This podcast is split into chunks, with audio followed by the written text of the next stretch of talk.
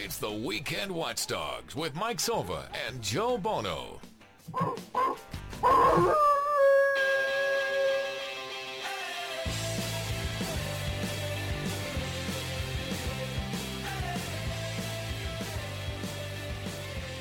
It's another Saturday. That means it's the Weekend Watchdogs here on this uh, Saturday, of course, March the 14th. Hope everybody's doing well. And uh, I have returned with my buddy Joe Buono. Of course, if you want to check us out live or on replay, it's uh, weekendwatchdogs.com. At Mike Silva Media is the Twitter. At jbono611 for Joe. And uh, happy to be back, Joe. Did you miss me last week? I did listen to the show. I I heard the subliminal shots throughout the show from both guests and you and uh, I I uh, I hope that I'm back, and now that uh, you know you you were jonesing for some mic, and now you got it. All right. I don't recall jonesing for some mic, although I think you know when I don't have someone on, someone to argue with, when I don't have that negativity around me, I, I miss it a little bit.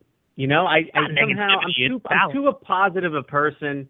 Uh, my outlook is just too bright and sunny. I need someone to, you know, be that dark cloud in my Saturday morning, and, and that's you.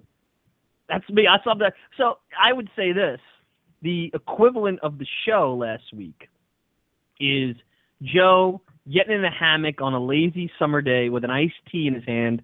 He's got Turn on the Jets. He's got Chris Carrino. He's got uh, James Flippin and uh, Joey Babutz over there from WOR and they all everything's great. Your opinion's great. My opinion's great. The Mets are going to win the pennant. The Jets are going to win the Super Bowl. The Brooklyn Nets somehow are going to take over New York. That's the equivalent of what last week's show was as I listened to it. Or you could go the route. You could go the route that this was the equivalent of Daddy's gone. The the the house is there for everybody to have a big party, and it was a big party. There was no structure. There was no rules. There was no discipline. It was like a, a college frat house. You could pick one of those, but that's the I guess, anecdote, I would say, for last week's show. But you did a good job, and it's tough doing two hours by yourself. Uh, I've done that, and it's tough, especially when you're so used to getting the banter that only I can provide on a weekly basis. You do provide the banter, but no. Listen, I don't think we were we were critical when we had to be critical of the Mets last week when talking with Joe Kersey and James Flippin, and I thought uh, we gave an accurate. You know, this was really before all the Jets dominoes started to fall. So I thought we gave an accurate uh, picture of what their postseason and what their free agency could look like. And, uh, you know, and obviously the Nets, hey, I figured what's the only time we're going to get a chance to talk Brooklyn Nets basketball?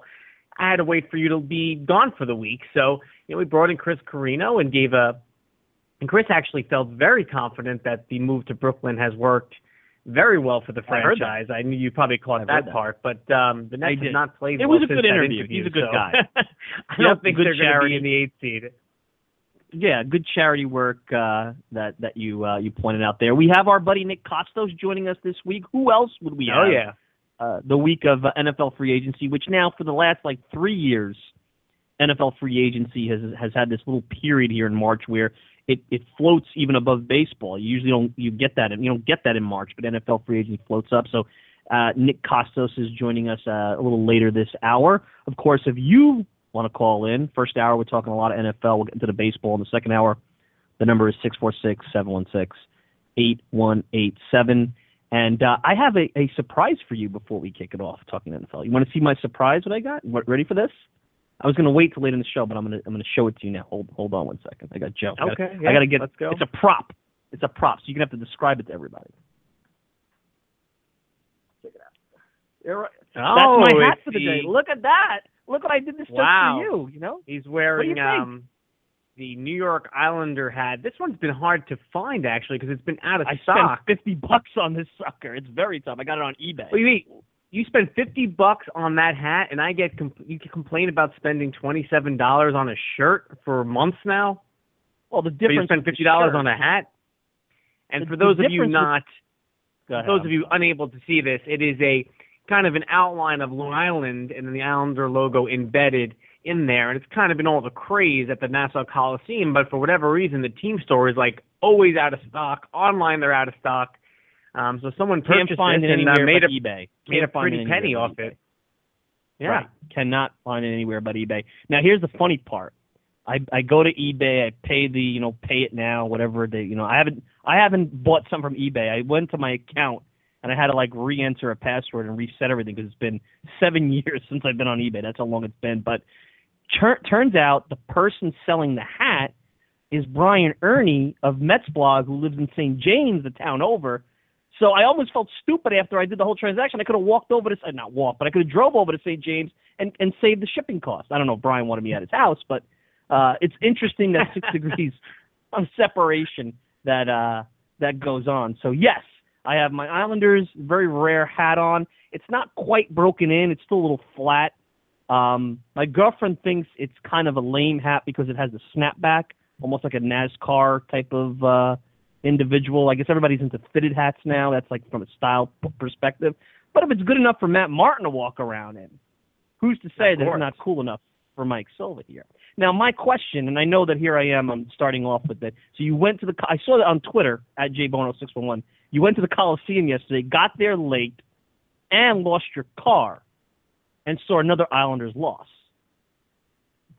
That was your Friday night. Yeah, well, I have I purchased a, uh five game package here towards the end of the regular season to secure playoff rights. So, you know, Oh, I so wanted to be part of this playoff run.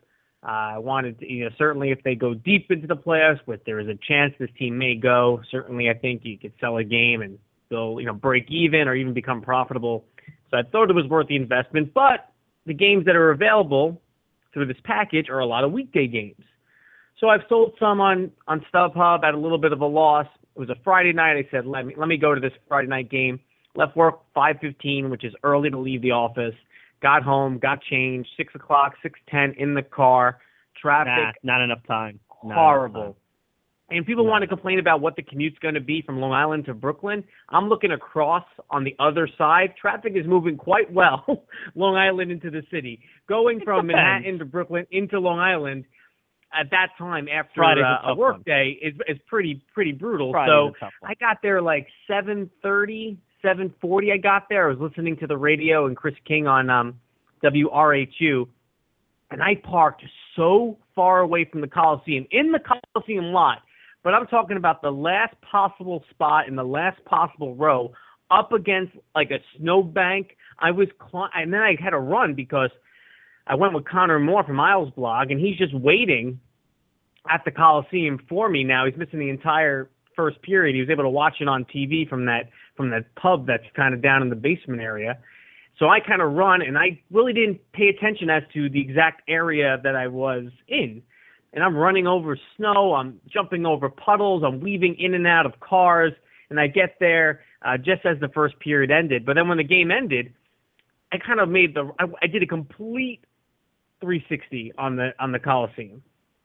I walked the You entire nervous. Coliseum ground. And I know you. You're getting nervous. You're like I'm. You you thinking of calling me to come pick you? Were you thinking of calling me to come help you? That's a little bit I was a lot, there, were, there were a lot of people prior to you that I would be calling uh, to come pick me up. But I was Now, there was I was- still a lot of other cars around too, so I don't know if it's just all employee staff. Like I finally found my car after about 30 minutes, wow. and then they were You're lucky all they didn't think you were housing still a bunch something. They might, the cops might have pulled you over. The cops could have said, "Hey, what you doing, son?" They could have, you know, the Nassau County, the Hempstead uh, constable would have been. Now, here's where I was disappointed. One last point before the NFL part. Well, I'm very disappointed. So when I listened to the show last week, I figure I got the Brooklyn Nets thing, but in terms of just production, I said there's no chance that Joe Buono will not address the NHL trade deadline and the runaway train of the New York of the New York Rangers. The, uh, the Rangers, I'm just blown. They beat the Islanders. There's like a big runaway train in this town. Maybe they're about to take over the news in the city. Little, had a little uh, accessory. listen. First off, always good to hear Soul Asylum.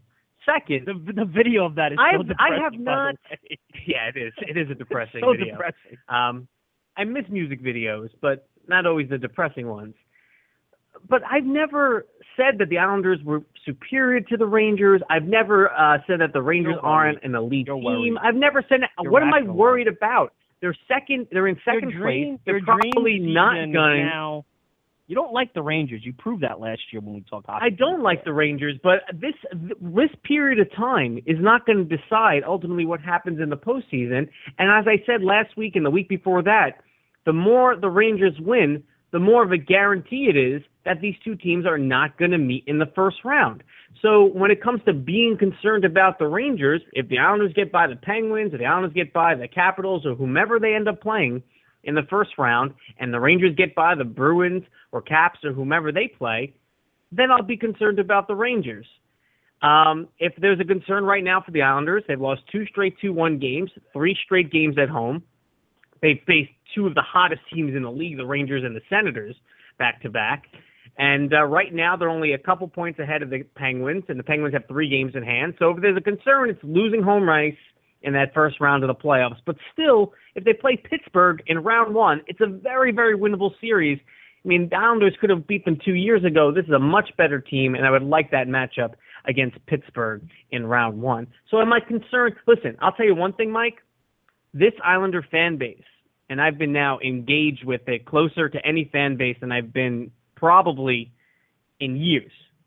They do not know what to do with themselves. They are so worst case scenario. They you that's why you're the perfect Islander fan. They are so negative. they are well, so, so negative. they're listening right you, now. They you would think you would think this team has disappointed them in the postseason and collapsed year after year. Like you would think this was the 2008 or 2009 Mets of like, here we go again. I can't believe this. I can't believe that. This team was not expected to be this good. Enjoy the season. There's going to be peaks and valleys. There's going to be ups and downs. There's going to be a steep learning curve. I had Justin Bourne on, Bob Bourne's son, who writes for The Score on the podcast this week, and he said the Islanders are like a delicious avocado, but they're just not quite ripe enough yet. And that's exactly what they are. They're not at their peak. So calm down, enjoy it. There's time still to get right, to get healthy, and make a deep playoff run and get hot at the right time. Don't be stressing over 2 1 losses when you're still going to be in the playoffs. So if I Sorry. went outside, if I went outside Nassau Coliseum with a, a Yandle jersey and had that little boom box over my head, like that, that Just Yandle, Yandle. yeah, Just Yandle, Yandle. with that boom box, your with a boom box over my head. Continues. About you know like what's that movie from the uh, the early '90s, late '80s with the boom box Say over your head? He's out say anything, and then I just play this, and I do that because will I make it out alive? Is, is, is really the question. Do you, do you remember during the Subway Series, 2000, they used to have, you know, pledge your allegiance. I think was that the promo? It was like take a side. yeah, Mike. something corny. Can't- you're- are you going to be a Rangers fan? Are you going to be an Islanders fan? Are you going to abstain from all hockey? Because right now you're teasing me about the Islanders, antagonizing me when you just spent fifty dollars on an Islanders cap. So Well, I like what is it? And I live in Long I- well, I live in Long Island, and I like the whole Long Island thing here because Right, I'm so- I'm not I'm not going to be trekking side? very often to the Jay Z Center to watch the Islanders next year. I can. Can you please pick a side? I went three games this year. That'll be the last three games I do probably in my lifetime. Well, maybe I'll go to Uh, Barclays Center. Oh, well. I mean, I got So, these uh, playoff rights. I got these playoff rights. Just You, you take? Are you taking me to a playoff game, or are you taking your wife? We, how many tickets you got for a playoff game? got two tickets to each playoff game. So you can wouldn't talk. take me to your first playoff, like the first round matchup. You wouldn't take me. You'd probably take you probably take what's you know Connor from your Isles blog. You probably would take Turn on the Jets guy. Um, you probably would Jeff from Turn on the Jets. Um, Joe. who else would you take Joe for me? turned on the Joe. I'm sorry, Joe. I'm talking, I'm sorry, Joe. Um, I got his name wrong. That's that's after I I spent the whole day with them. I got his name wrong. I apologize. You probably take one of your buddies or your brother. You probably take your brother if I had to take a guess. That's who's gonna go with you to the first game, right? I'm just saying, if you're interested, when the time comes, we, we can we can discuss. We can talk. Minus twenty seven dollars, whatever the actual value is. That's what it really should come down to. I mean, now that I know that you buy tickets on e- you buy stuff on eBay, obviously maybe you could just go on to StubHub and, and be the highest and you know. And What if I traded that you at this double hat? the face value like everybody else? What if I traded you this rare hat? I'll wash it and I'll trade you this rare hat in exchange for a playoff ticket. Would you do that? I mean, I not got you thinking. just exchange for the playoff ticket, but maybe that could be part of the negotiation. That could be part of the. Well, anyway, you know, here we are. We're talking hockey. We're leading with hockey, which I always say we're not going to do, and I had to get that out of. Which is always so happy. Your fault. Which is always, always your fault. I don't bring it up, and you Tuesday. cannot resist. Cannot resist to start needling You- within the first ten you minutes of the show. you want to talk about a fan base that's uh, maybe out of their minds is that you know look it's been a fun week and I'll tell you this Joe I, the first time I I saw this and it, we talk about it with the NBA in the first week of July with how that week gets you know captivated with everybody just talking you know you know Carmelo's going here Dwight Howard's going there it's like here you are in the baseball season and NBA is like at the top of the list even here in New York at least last year and I think it was when Peyton Manning was coming back from the injury about three years ago. I was driving down to Florida. I actually drove from here to Florida to go to spring training.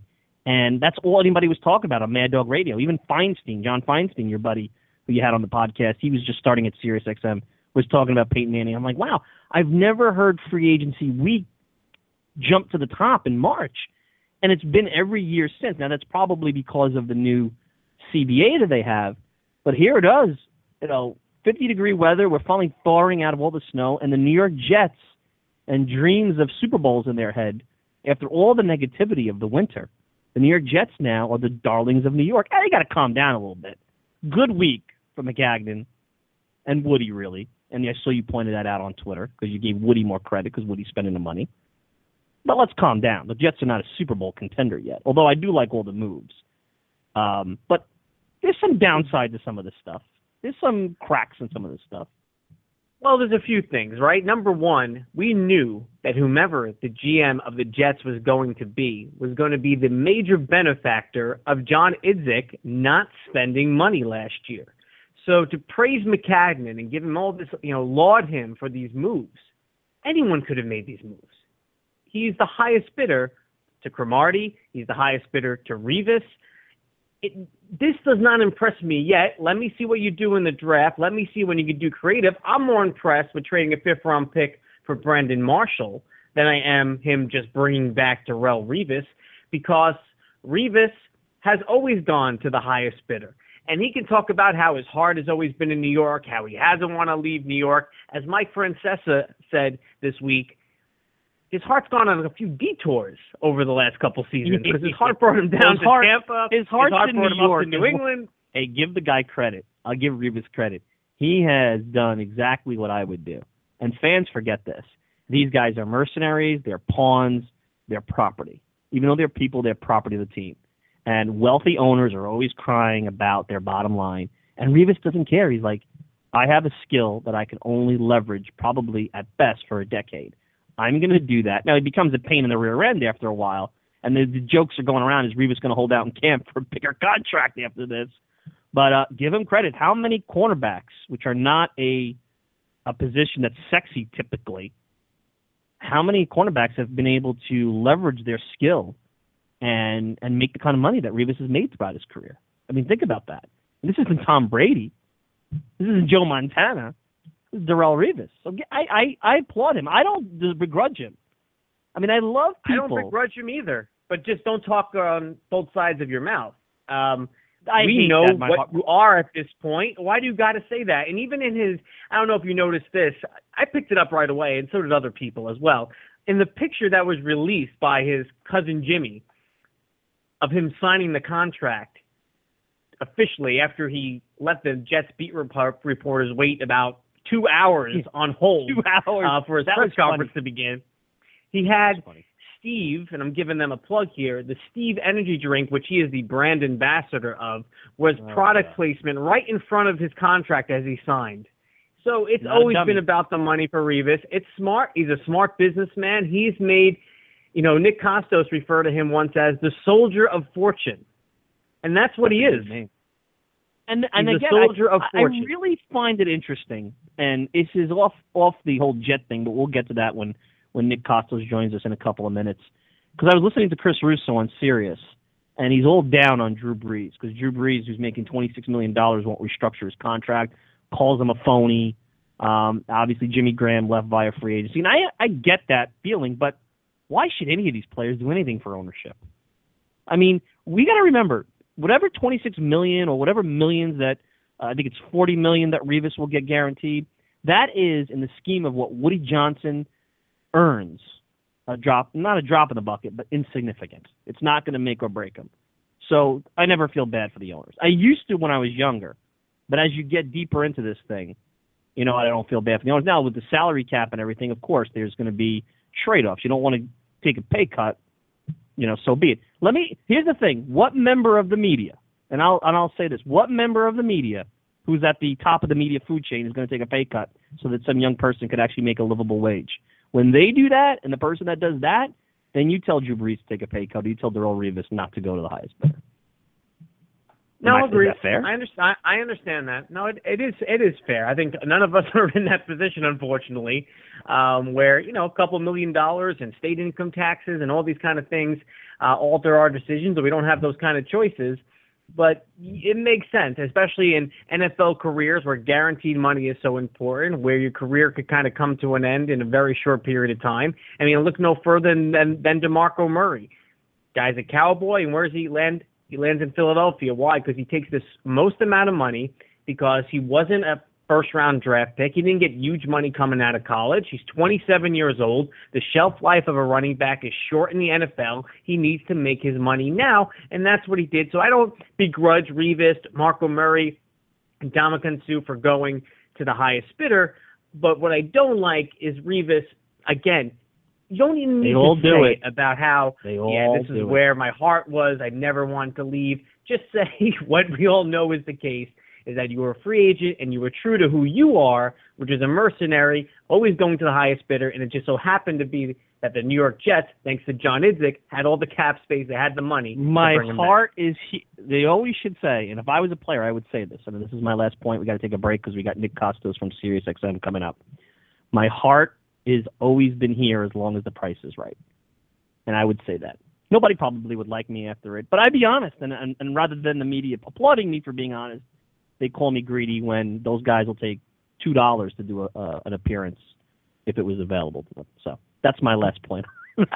You're listening to the Weekend Watchdogs. Mike Silva, Joe Buono. The number is 646-716-8187. We're taking you all the way up till noon. Check us out live or on replay at weekendwatchdogs.com. We'll be back with Nick Kostos of SiriusXM talking some NFL free agency right after this. It's the Weekend Watchdogs with Mike Silva and Joe Buono. Every Saturday between 10 and noon, Mike Silva and Joe Buono bring you the week in sports with a New York slant.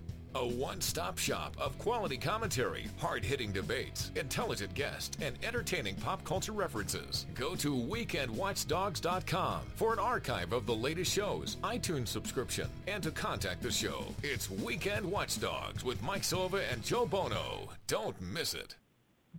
Awesome! I came to play. There's a price to pay.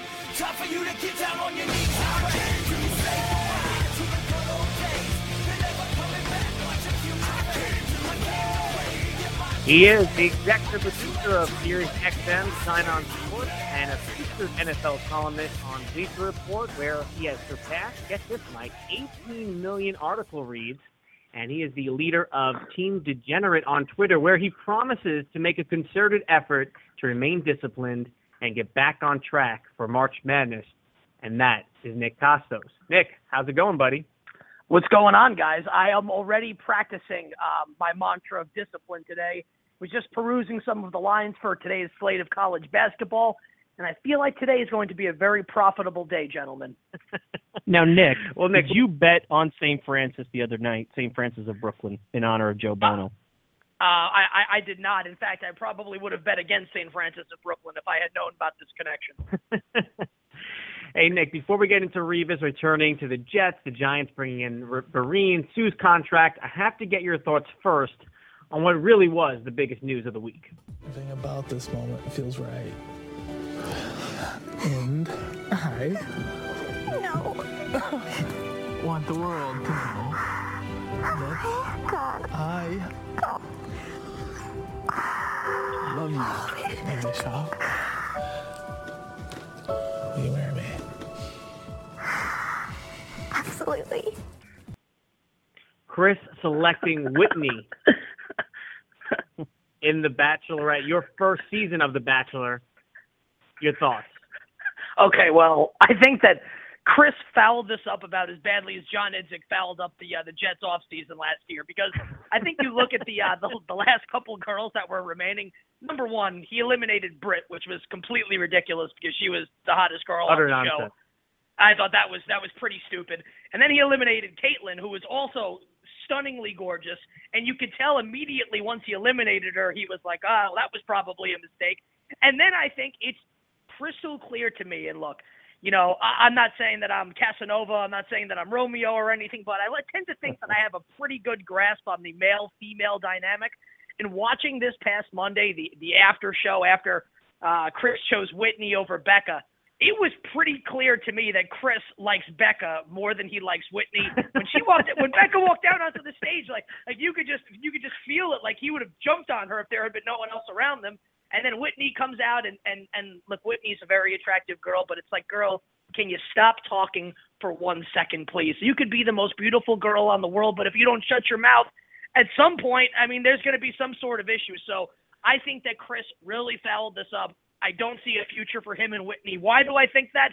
Because he liked another girl on the show definitely better than he liked the one that he chose. So I think that this Nick- was a, a categorical disaster for, for our friend Chris. Now, now, Nick, I don't watch the show, and before Joe gets to the football point, one last thing. I- I'm not single anymore, but I I was for about three, four years. I don't know if you're still single.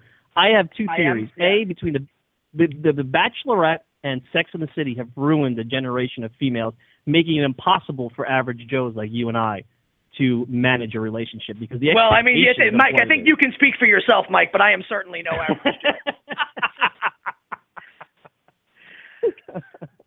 Uh, so Nick, obviously, let's start with the Jets and when Mike Maccagnan is done. Listen, he's gonna get a lot of praise. Does he deserve all of it? I'm not certain yet because I think they were pretty obvious moves, and he had the salary cap space. Um, thoughts on bringing back, reuniting Revis and Cromartie? To me, it, it feels a little odd. I can't remember a scenario like this, especially in Revis's situation where he went ultimately to an arch rival, won a Super Bowl, and then comes back. Um, Jets feel a little bit like the scorned lover that was willing to do anything to get them back. Your thoughts on the Jets and what they've done this offseason?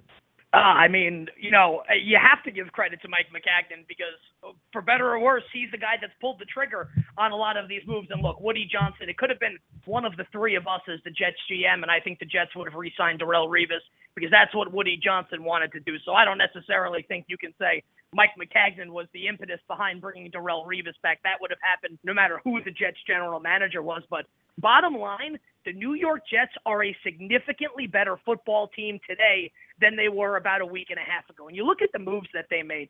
Bringing Brandon Marshall in for a late round pick in the draft. You know, I know that Brandon Marshall is not necessarily the player that he was five years ago. He's over 30 years old, but he's still a very, very good wide receiver and should aid whomever the quarterback is for the New York Jets this year. And you now have a legitimate one-two punch at the receiver position with Eric Decker and Brandon Marshall. If Jace Amaro, last year's second-round pick at tight end, continues to develop, the Jets could really have something in that passing attack to go along with Jeremy Kerley in the slot. And this has been a dramatic reshaping of the Jets secondary, which has been brutal for the past couple seasons now. Because in addition to Revis and Cromartie, who Jets fans know and whom are very familiar with, I love the signing of Buster Skrine, the nickelback, the slot corner from the Cleveland Browns. He had a terrific season last year, flew under the radar in Cleveland's defense. I think he's going to be a very popular player among fans of Gang Green.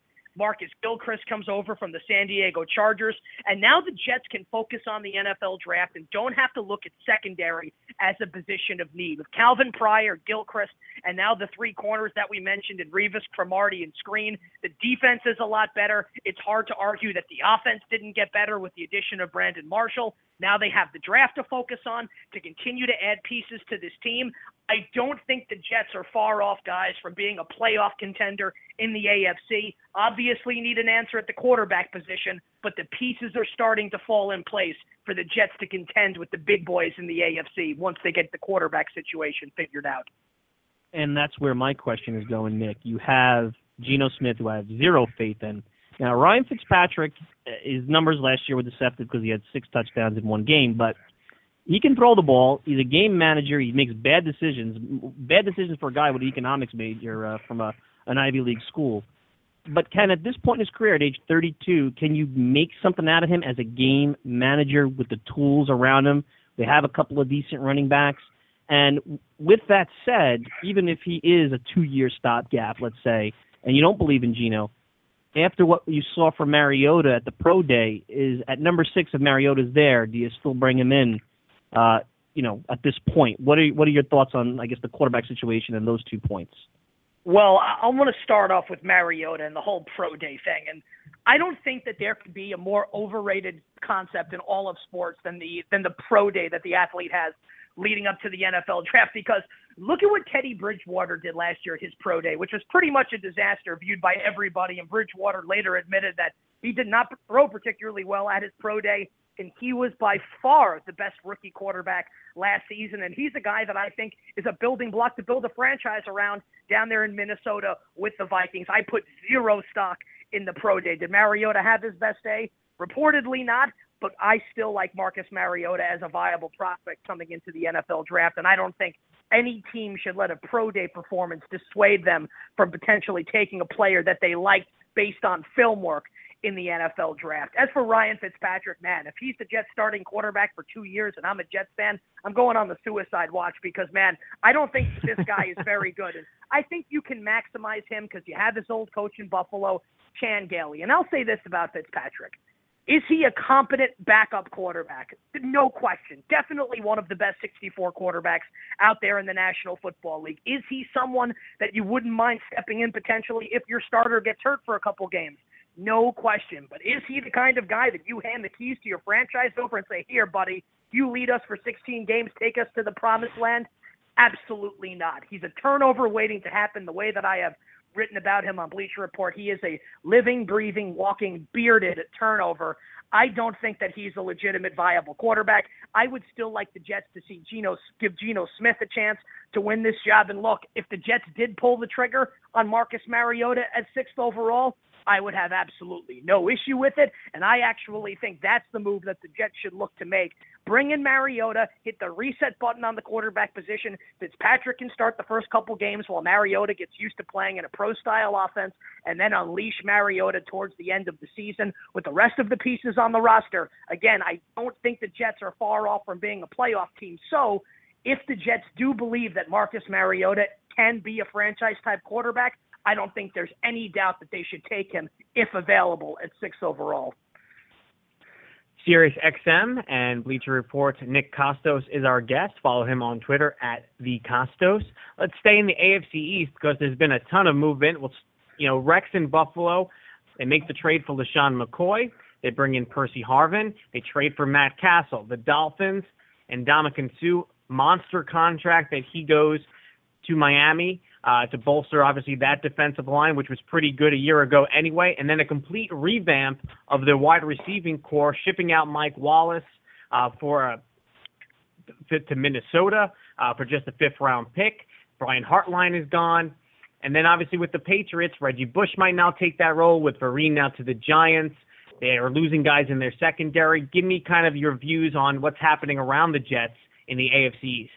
Yeah, it's been a, an arms race, guys. It's been pretty crazy to watch here. Every team in the AFC East, you can argue, with maybe the exception of the Patriots, but that doesn't really matter because you can pencil in the Patriots for double digit wins next season.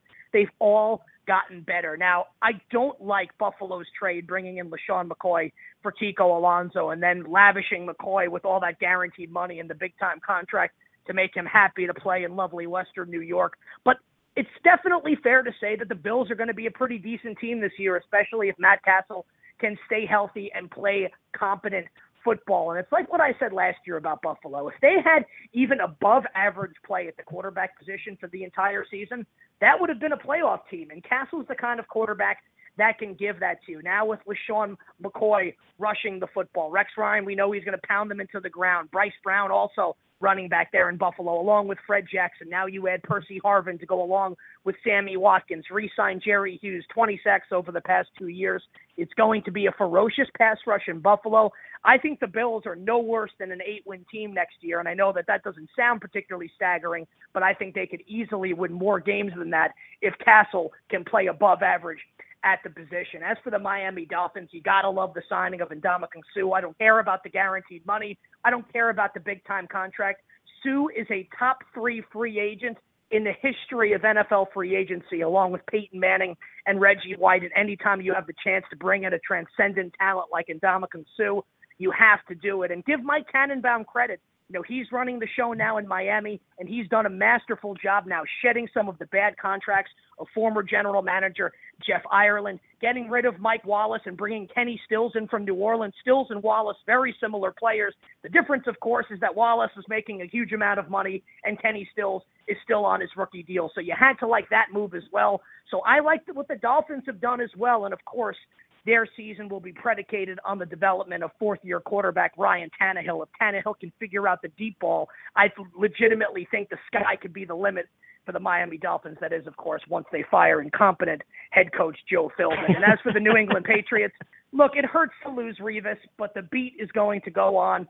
Tom Brady's still there. Bill Belichick is still there.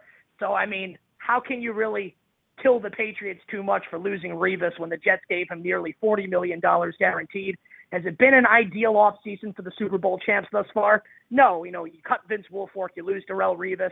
I still think Wilfork will end up re-signing in New England at a discounted rate, and the Patriots will win, what, 10 or 11 games next year? How do I know that? Because that's what happens every single year. We have with us Nick Kostos. Uh, you can check him out on Twitter at the Kostos, uh, SiriusXM. Moving over across town, uh, the Giants they made some interesting moves in terms of roles. Uh, you know, a lot of money to be made in, on special teams and and third down uh, running backs or receiving running backs. I, I should have I should have got into that profession, but Dan Graziano on ESPN New York actually uh, fielded a, a, a Twitter question, and I'm wondering what you think about whether or not Colin and his extension, but the lack of uh, stability in terms of who will be running the show over the next two, three, four years. Will that hurt the Giants in free agency? Has that hurt the Giants from getting maybe an impact player? Uh, your thoughts on the Giants' moves and maybe that point that Graziano talked about, I think either yesterday or earlier today? I don't necessarily think that's the case, and, and I think that's the kind of point that you can take, you can look at on the surface, and you can certainly, you know, spin a point in that favor. It's something that could at least be an argument could be reasonably constructed to prove that point. But I don't think that's the case because I think the Giants, and I legitimately believe this. You know, you guys know I grew up as a Giants fan, but I've come on the show many times and have crushed the direction of the New York Giants. I'm not going to do that right now because I really and truly believe that this team is on the upswing. I loved, loved, guys, capital L O V and E, the signing of Shane Vereen. What Vereen does now is bring an added dimension to that backfield. You have two thumpers in Rashad Jennings and Andre Williams. And I've said it on the show before, guys. I'll say it now. The three of us had as many catches at Boston College as Andre Williams did in his four year career there. He cannot catch the football. Rashad Jennings is an average pass catcher, but I think you feel confident handing the ball to both of those guys and pounding it behind this offensive line. Vereen is an elite, an elite, not a good, not a great, an elite pass catcher at the running back position. He caught 12 passes in the Super Bowl, guys. The New England Patriots do not win the Super Bowl without Shane Vereen. And I, and I don't think that I'm, I'm overstating things by saying that. That is a legitimate statement. So I think that Vereen will add a lot to this offense, catching the ball out of the backfield. He's going to be an outstanding third down back for this team. I love the signing of Shane Vereen. Now, you can raise your eyebrow a little bit, JT Thomas, Jonathan Casillas, handing Dwayne Harris all that guaranteed money. But I still think that this Giants roster, as currently constituted right now, is one offensive lineman and one pass rusher away from contending for a Super Bowl championship next year. You might be saying, how is that possible? Well, the formula for success under Tom Coughlin and Eli Manning has been threefold protect Eli Manning, run the football, and rush the opposing passer if the Giants can import an offensive lineman early in the draft, I'm thinking Brandon Scherff out of the University of Iowa. He'll be this year's Zack Martin. He's versatile, can play tackle or kick inside interior at guard. If they can get an offensive lineman, solidify that offensive line, pound the ball with Jennings and Williams, Vereen catching it out of the backfield, Odell Beckham Jr. and Victor Cruz at the wide receiver position. I think Larry Donnell underrated at tight end, and then you bring in another pass rusher as well get at that opposing quarterback. I think that the Giants right now are a sleeper team in the NFC. I think Eli Manning will have a huge season coming up, year number two under coordinator Ben McAdoo. I think things are looking up for the New York Football Giants. Don't be surprised if and when they win the NFC East in 2015. Agreed. I think the uh, the Giants too are on the uptick, provided that they can solidify the offensive line and get safety figured out. Let's talk about the Philadelphia Eagles and Chip Kelly. Uh, I think a lot of people had their thoughts as to what direction Chip Kelly would take this team, and he's kind of taken them in every direction at some point. It seems like. I know you were a big fan of the Nick Foles trade, bringing in Sam Bradford and what they received back, um, and obviously now DeMarco Murray. So now that it's been a full week and the picture of what Chip Kelly is trying to do is starting to form, what's your thoughts on the Philadelphia Eagles? You know, it's it's so funny. You bring up what my original take was on that Bradford Foles trade. You know, I did sort of tweet destroying the Rams in that deal, but there were a lot of conflicting reports about the compensation, and it really goes to show that you know people are out there on Twitter you know, trying to be get be first as opposed to being right because there were a ton of conflicting reports there. Once the dust sort of settled a little bit, and look, I don't think Nick Foles is the second coming of Joe Montana by any means, but the fact that the Eagles gave up a second round pick in next year's draft to bring in a quarterback who we've barely seen on the field over the last couple of years, I think that's the one move that Chip made that I'm kind of eh I don't really understand that one completely, unless this is part of an elaborate plan to uh, to draft to trade up and draft Marcus Mariota at the top of April's NFL draft. Because guys, can you really go into a season where the microscope is going to be on the Philadelphia Eagles, really and truly, like it never has before now, with Sam Bradford and Mark Sanchez on your quarterback depth chart? That's the one thing that truly gives me pause here because I love the trade of LeSean McCoy for Kiko Alonso. I love the signing of DeMarco Murray. You bring in Ryan Mathews as well, and you add them to a backfield that already has Darren Sproles and Chris Polk. That's going to be pretty good. They really improved the defense. I like signing Byron Maxwell. I mean, look, was he the fourth best player in Seattle secondary last year? Yes, but we're talking about three All Pros also there at the position. So I think that argument against Maxwell needs to be thrown out the window. I think the Eagles have gotten better as a football team over the past week. I think people are killing Chip Kelly because what Chip Kelly's doing has been different and people don't really get it. But again, it all comes down to the health of Sam Bradford if he is indeed their their plan moving forward at the quarterback position. If Bradford gets hurt again and misses extensive time and Mark Sanchez has to be the Philadelphia Eagles quarterback, this team will go nowhere next year and that will likely spell the end of Chip Kelly in Philadelphia. So I think that forget about all the other moves that Chip has made. He has put all of his eggs into the Sam Bradford basket, and we saw that that almost got Jeff Fisher and Les Snead fired in St. Louis. Nick, last one from me. Uh, New Orleans. I know the ownership situation. That's a little wacky. Clearly, they're in a rebuilding mode. But are you surprised about what they did? And now with Brees, I think he's making $26 million. It's not going to be easy to move him if he doesn't do something with that contract. I mean, what's the future with Brees there? And, and that, if you remember, that was your Super Bowl pick when you came on with us back in September. So how the mighty have fallen. Oh, oh, I am well aware that was my Super Bowl pick. People don't usually don't let me forget that one. That was pretty bad. And you know, I think guys that there is a better chance of me taking out Britt, Caitlin, and Becca on a group date than there is of Drew Brees taking one cent less in 2015. I mean, it, you can't really construct a bigger phony in all of sports than Drew Brees. This is a guy that when the CBA was being done in 2011, the Saints made him an offer to make him the highest paid quarterback in the league, more than Peyton Manning, more than Tom Brady, and he demanded more money than that. This is a league where guys like Tony Romo and Tom Brady annually restructure their deals to clear up salary cap space to help alleviate cap concerns for their team. And what does Drew Brees do? Collects every single last penny each and every year. So that's why I thought it was funny when Drew Brees came out and said, "Oh, I'm surprised that, that we traded Jimmy Graham." Oh, really? You're surprised, Drew? Maybe you should restructure your damn contract to try and help your team out because they're in the throes of salary cap hell. But why would Drew Brees do such a thing like that? And as a result, now the Saints are forced to blow up the entire operation. They clearly went all in on last year. The signing of Jairus Byrd, the former Bill safety last offseason, I think was indicative of that. and it blew up in their faces. And now they're forced to go on this rebuild here. But I'm not as down on the Jimmy Graham trade as most people are. I think Max Unger is a terrific player, the center that they acquired. And I think you're going to see New Orleans with a newfound commitment to run the football with Mark Ingram. They signed CJ Spiller yesterday. Are the Saints going to win the Super Bowl next year? Hell no. Are they going to win their division? Most likely not. But I think that this is a necessary step for Coach Sean Payton and General Manager Mickey Loomis because right now, guys, they are operating with an albatross around the neck of their salary cap. And it's Drew Brees and his absolute unwillingness to give back one penny of that deal that he held them up for back in 2011. And Nick, since we know that you are quite the prognosticator, we are on the road to WrestleMania. The Undertaker facing Bray Wyatt.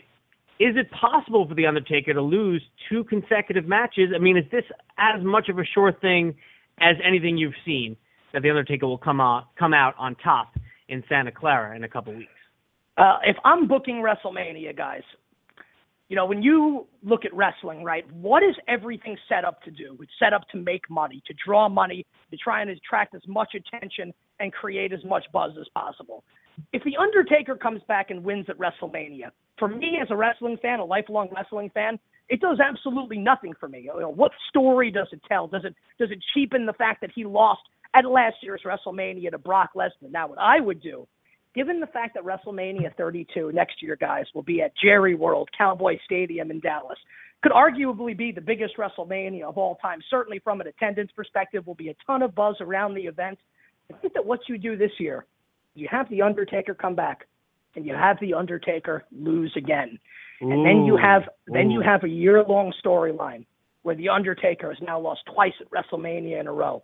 His career is most likely over. Will he ever get the chance to win again? And then you build the storyline of him coming back for one final match in his home state of Texas. Now they wouldn't say that because he's listed as being from Death Valley, but I think that smart fans will will, will know that. So the Undertaker comes back at WrestleMania 32. Maybe he fights and gets revenge against Brock Lesnar. Maybe he beats John Cena. But you build to next year with two straight losses as Undertaker's final match. And I think that's something that wrestling fans would plop down their money to see. So I think if I'm booking WrestleMania, I have The Undertaker lose to Bray Wyatt, and then you have an entire year to build The Undertaker back up as the sympathetic challenger heading into what could be the biggest WrestleMania of I all love it. time. Number 32. I love it. I want to see. I want to see Nick Kostos on The Bachelor. That's what I want to see. That's the next. Well, I You, think- you and me both. I think I think when we talked about group dates, I think a group date should be the three of us at WrestleMania in uh, Arlington next year. That's a well, group Arlington. Well, that's a that's a that's a big commitment for me. I don't know. You- I would You guys buy certainly, gentlemen, be down for that. I would definitely buy you a beer, Mike. And you know, before you guys let me go, I, I was curious.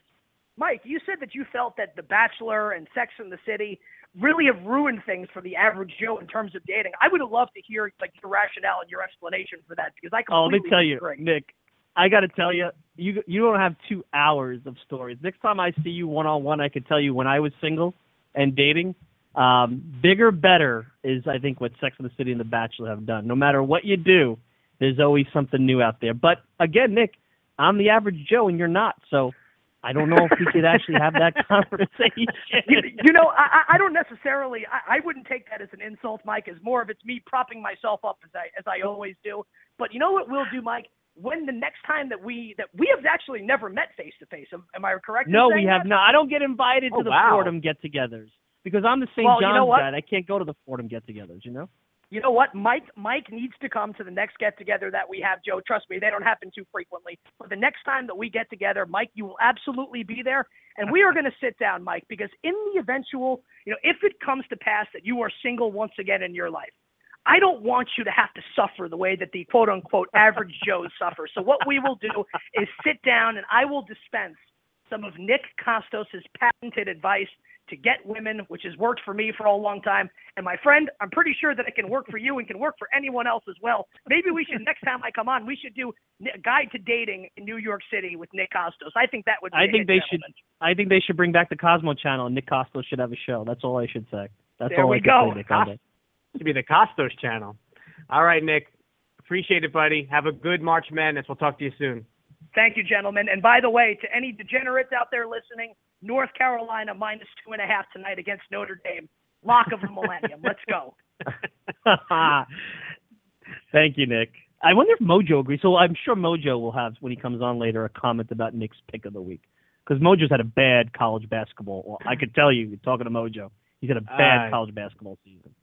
Listen, but I'm serious. Basically, for next year, my younger brother, Nick, um, is engaged, and his wedding is in May of 2016. And in Right. part, I think that date was selected because he wants his bachelor party to be in Austin the weekend of WrestleMania, and then we're going to take a car from Austin to Arlington, and it's going to culminate in WrestleMania, Mike. So we're going to go, all right. We're going to be Right. there. I need that weekend off, by the way. I won't And be able to do the show. be- But I, I Yeah. Week. I guess we, if I come, I guess there's no. We have to give the show to Mojo then at that point. It's Well. Mike. It's the weekend watchdogs. No Mike Silva, no Joe Buono. It's Jim Mojo Morrison. Can we trust Mojo with the keys all by himself on the show? I might be. That's- I might not want to listen back to that. Those production. Those production efforts.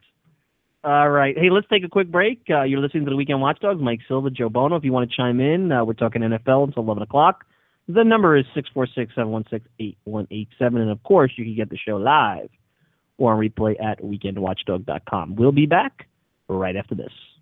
Knicks beat writer for the New York Daily News, Frank Isola, joined the Weekend Watchdogs. maybe it wasn't the plan, but maybe this is the best thing. They're bottoming out. They could get a top pick, like you said, and eventually, in the next two to three years, rebuild this the right way. I understand Carmelo's limitations and the age, but maybe this was the best thing overall, even if it wasn't the plan. And I know you don't share that opinion, but you got to at least give some credence to that thought. I just laugh at it because I think you know you know what the um, the movie or the Broadway play, the producers is when like you know they're trying to come up with the worst play possible to go out of business, and then it turns out to be a hit. The Knicks are like the opposite of it. Phil thought he was putting together a hit. Instead, it turns out to be a disaster, and everyone's like, "He's a genius! Look what he's doing. We're going to get a lottery pick when we have all this cap space." That's the part that makes me laugh about it. But I think it is the smart play right now, absolutely, uh, to do what they're doing. I, I don't, I don't have a problem with. it. Listen to the Weekend Watchdogs every Saturday, 10 to noon on Blog Talk Radio.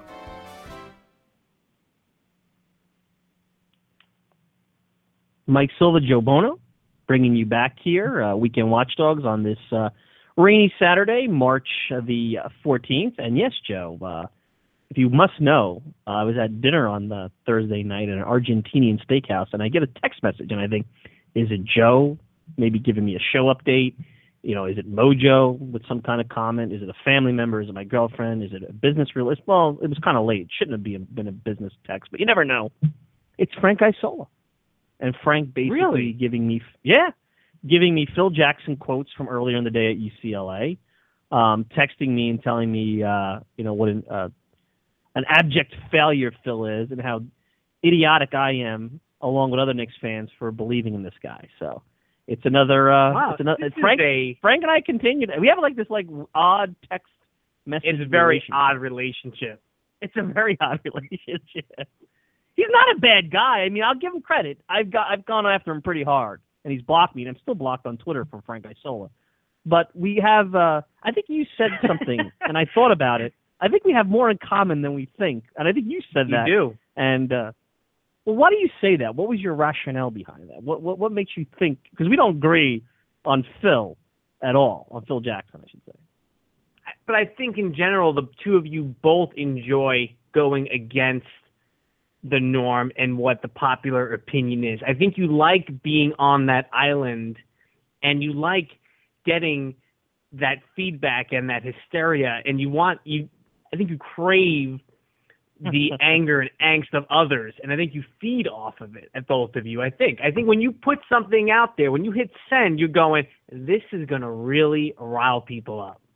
And that's that's why I think you two are so that he now he doesn't circumvent you by going on Twitter. He texts you directly and says, "This is going to get under Silva's skin. I'm going to tweet him this. I'm going to tweet him that." Right. Yeah, he does. You and know. the fact that Frank Isola on a Thursday night's thinking about me it could either be very flattering or it could be scary. At F Isola NYDN if you really want to to talk to him directly on Twitter because I can't talk to him on Twitter, but I get a more personal connection than anybody else. I could just, I bet you if I texted Frank, you know, he usually gets back to me pretty quickly, but I've gotten texts from Frank like at five o'clock in the morning, like responses, and I'll wake up and I'll be like, oh, it's Frank Isola. One day my girlfriend's like, who's texting you at 5 a.m.? I said, that's Frank Isola. She goes, who's Frank Isola? I said, that is a long story. What um has he given you any feedback on my producers promo? You know, I I I haven't sent him the. I don't know if he got it because of the whole um, Twitter block and stuff like that. But it's brilliant. I thought it was really good. That that was uh, your creative juices got going because you could have went a couple of ways. You could have did the whole Cold War angle with Isola and I breaking bread. But everybody said who has listened to the the interview that his line about the producers was a laugh out loud line, and I have to agree, it was a laugh out loud line. I mean, Frank's a It's funny guy. If you listen to him on very him Mitch, I'll give him too. credit. Him and and I'll give him a lot of credit.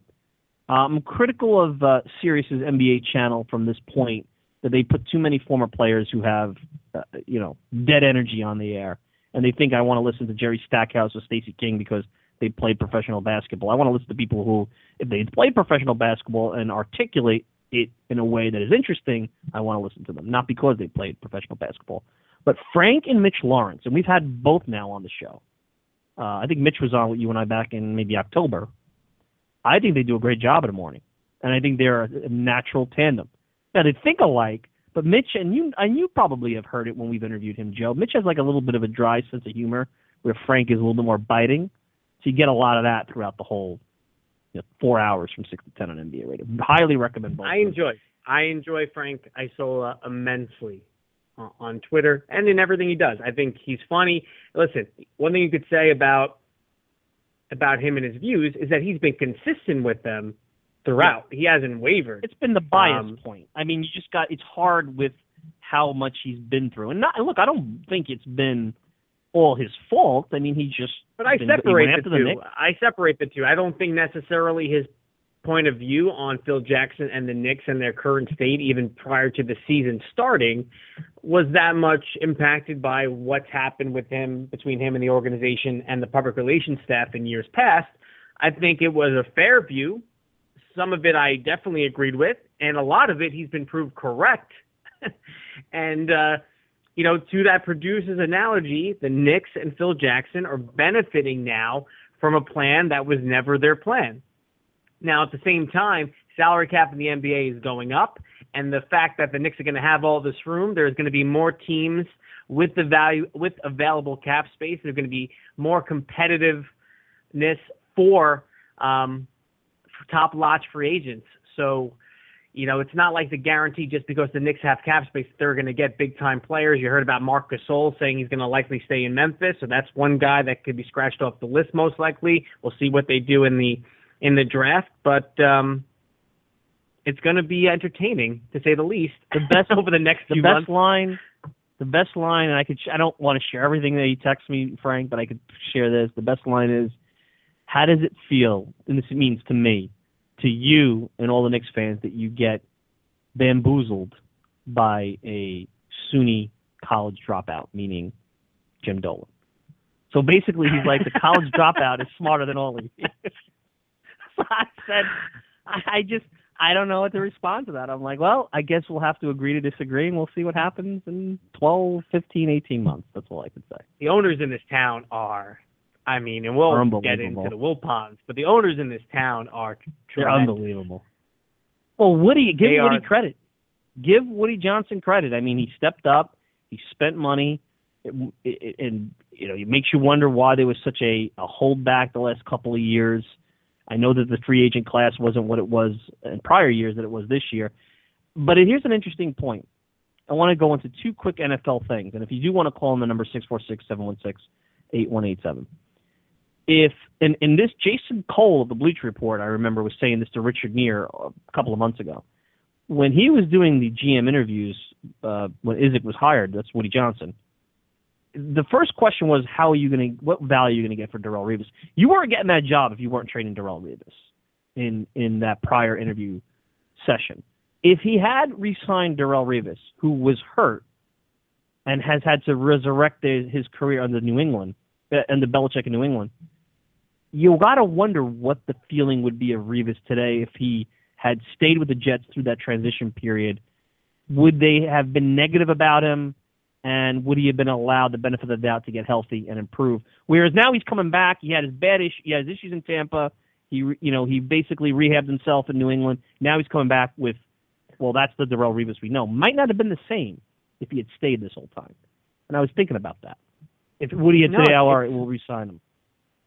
No, it's very true. It's very true, true how it would have possibly played out. Let me get your thoughts on this because I actually received some some harsh feedback on this analogy that I put out there on Twitter after Revis signed. And again, I didn't mean it from an emotional connection standpoint, but I thought of it and it was the best analogy I could come up with. If you have a better one, please call and tell us. Or Mike, maybe you have one. I said that this was like Patrick Ewing leaving the Knicks and going to win a championship with Jordan, Phil Jackson, and the Bulls, and then returning to MSG a year later. And people were like, well, you can't compare Revis to Ewing. And I understand that because he was the heart and soul of the team, and Revis was never beloved the way Ewing was. But I was trying to create a, a scenario where what other arch rival has accomplished as much as what the Patriots have, the one-two punch, punch of coach and top player, and I couldn't find a better connection or analogy than the Chicago Bulls and the Knicks. It's not comparatively it's not- to what the Jets horrible. and the Patriots. It's not horrible. It's not. It's not. It's a, It's not a horrible point. And if you remember, Corey Griffin of NBC, who was on our Super Bowl week with us and is a Jets fan growing up, said it was painful to watch Revis. We asked him if Revis wins the Super Bowl with the Patriots, he said it would be painful, and I'm sure it was. Now, I don't think Revis, as impactful and as uh, uh, you know, from a historic standpoint in Jets history, he's a top five Jet probably. I don't think he has the impact on the Jets that Ewing had on the Knicks, but it's not a bad analogy, and it, it will be interesting. And and are the Jets a Super Bowl contender? Nah, they're probably not. Um, I did find it interesting that Nick was that high on the Giants. And even though the Giants have had issues the last couple of years, Coughlin has found a way to get them into that, you know, seven win, which is a no man's land vicinity. But they haven't collapsed. I really thought the Giants were going to collapse and be one of the worst teams in football this past year when things were going bad. And they rebounded to a certain degree. And um, you know, I, I I'm I'm surprised how bullish he is. I think I I agree with him on like the Vereen move. I mean, they spent some money on special teams players. Um, but I mean, unless you feel Eli Manning, because of like you said, an offensive line is going to return to, uh, I guess, former glory, you have to be concerned that. I mean, to call him a Super Bowl contender with what you've seen from Eli Manning the last couple of years, I don't know. I mean, but he's got weapons. You can't. Eli Manning had a very, very good year last year, Mike. I mean, you look at his stats, that probably is the second best year that he's had in his career, maybe outside of 2011. 2008, he wasn't as prolific, but probably had the least amount of uh, turnovers. The, the ground game that year was dominant between Brandon Jacobs and Ahmad Bradshaw. Uh, question, as I mentioned in the interview with Nick, question for the Giants remains offensive line and now the safety position. You know, they let Antrel Rolle, who had a very good interview, a very passionate, emotional interview with Joe and Evan. Uh, if you're a Giants fan and you haven't heard it, go to WFA, WFAN.com and check that out because, you know, he never holds back any punches. And he talked about his whole thought process, and you got the vibe that it really meant a whole lot to him of being a New York Giant and being the leader of that defense. But they let Rolle go. They came in at the very end, according to Antrel, with an offer. Rahim Moore of the Atlanta Falcons was a target. He doesn't decide to go to the Giants. So now you have this kind of void at safety where uh, even before the start of last year, they had Antrel Rolle, they had Stevie Brown, they had Will Hill, they had all these guys. Uh, Brown at times got benched last year. Rolle is gone, and Will Hill obviously went off to the Baltimore Ravens. So those are the two biggest holes, I think, for the Giants. And now they're sitting at number nine in the draft, where the Giants' mindset and the thought process of thought process of their front office, whether it be George Young or Ernie Accorsi or now Jerry Reese, has been best available player. At number nine, there's a chance you look at some of these Mel Kiper boards, Todd McShay, Amari Cooper, the wide receiver, might be available at nine. And you don't know exactly what Victor Cruz is going to be coming back. Rueben Randle's going to be at the end of his rookie deal. Would you take the best player available and take and create an all-world young wide receiving core in Cooper or Beckham? Do you try to maybe, if he's on the board and someone really wants him, trade down?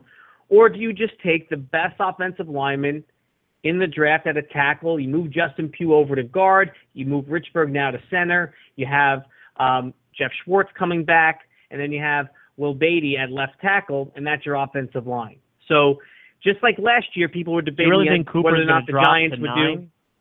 You think A lot of people have a lot of people don't like taking that wide receiver that early.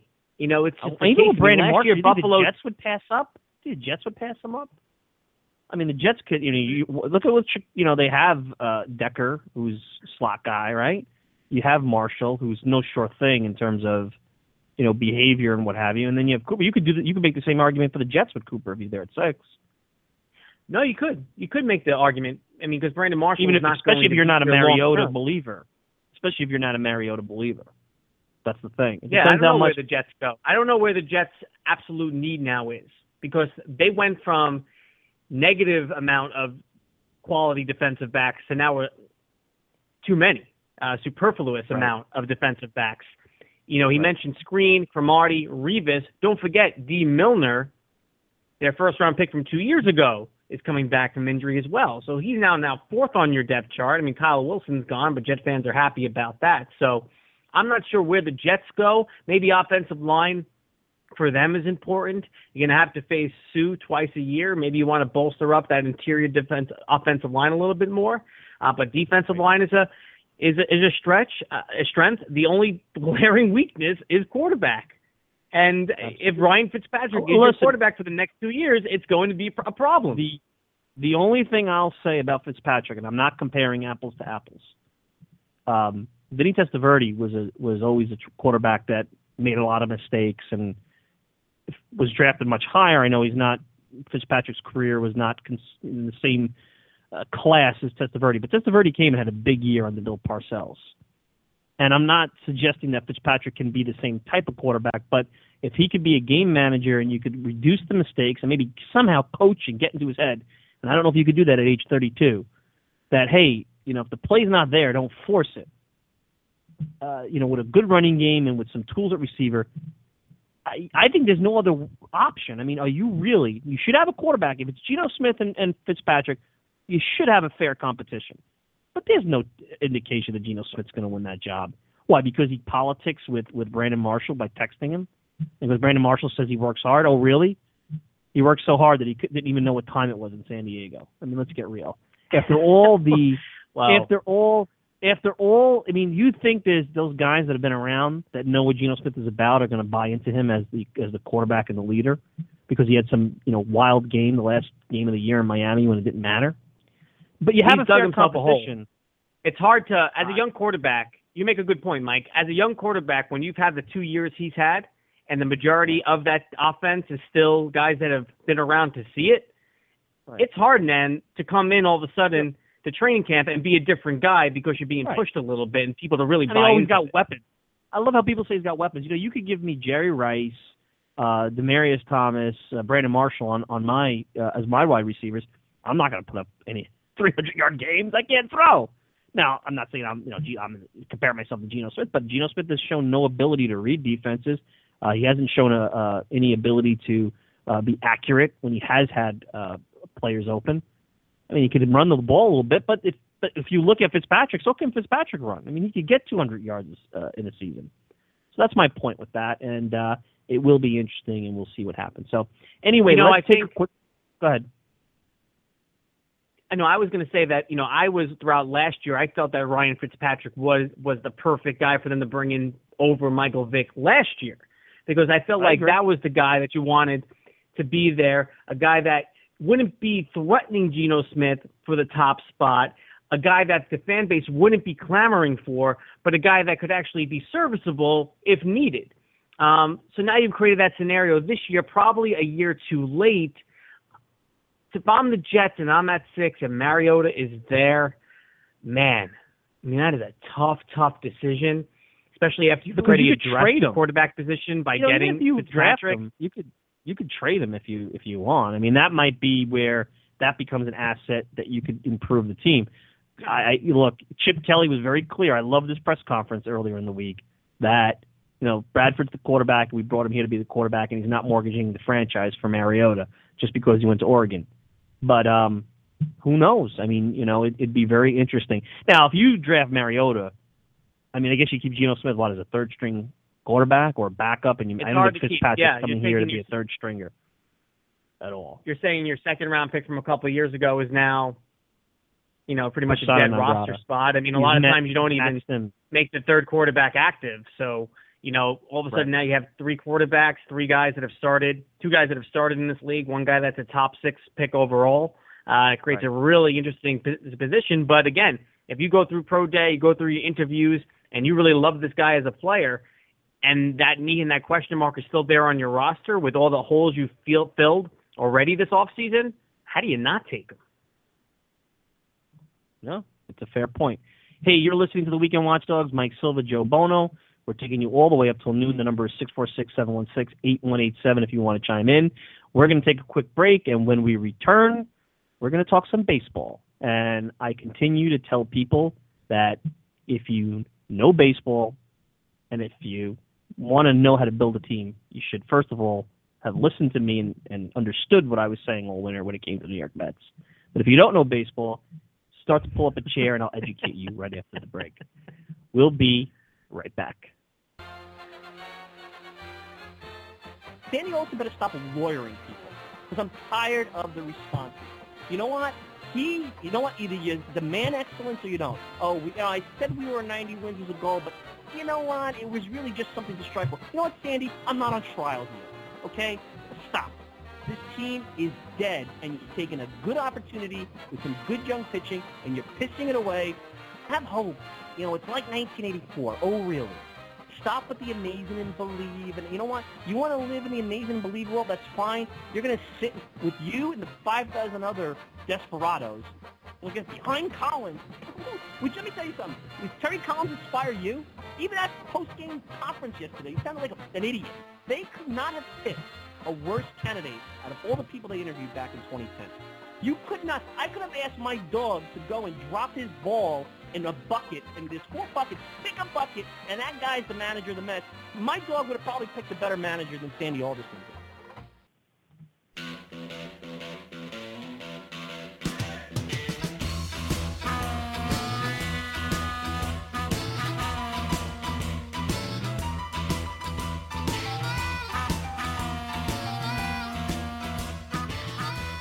Weekend Watchdogs, Mike Silva, uh, Joe Buono, taking you all the way to noon, 646-716-8187.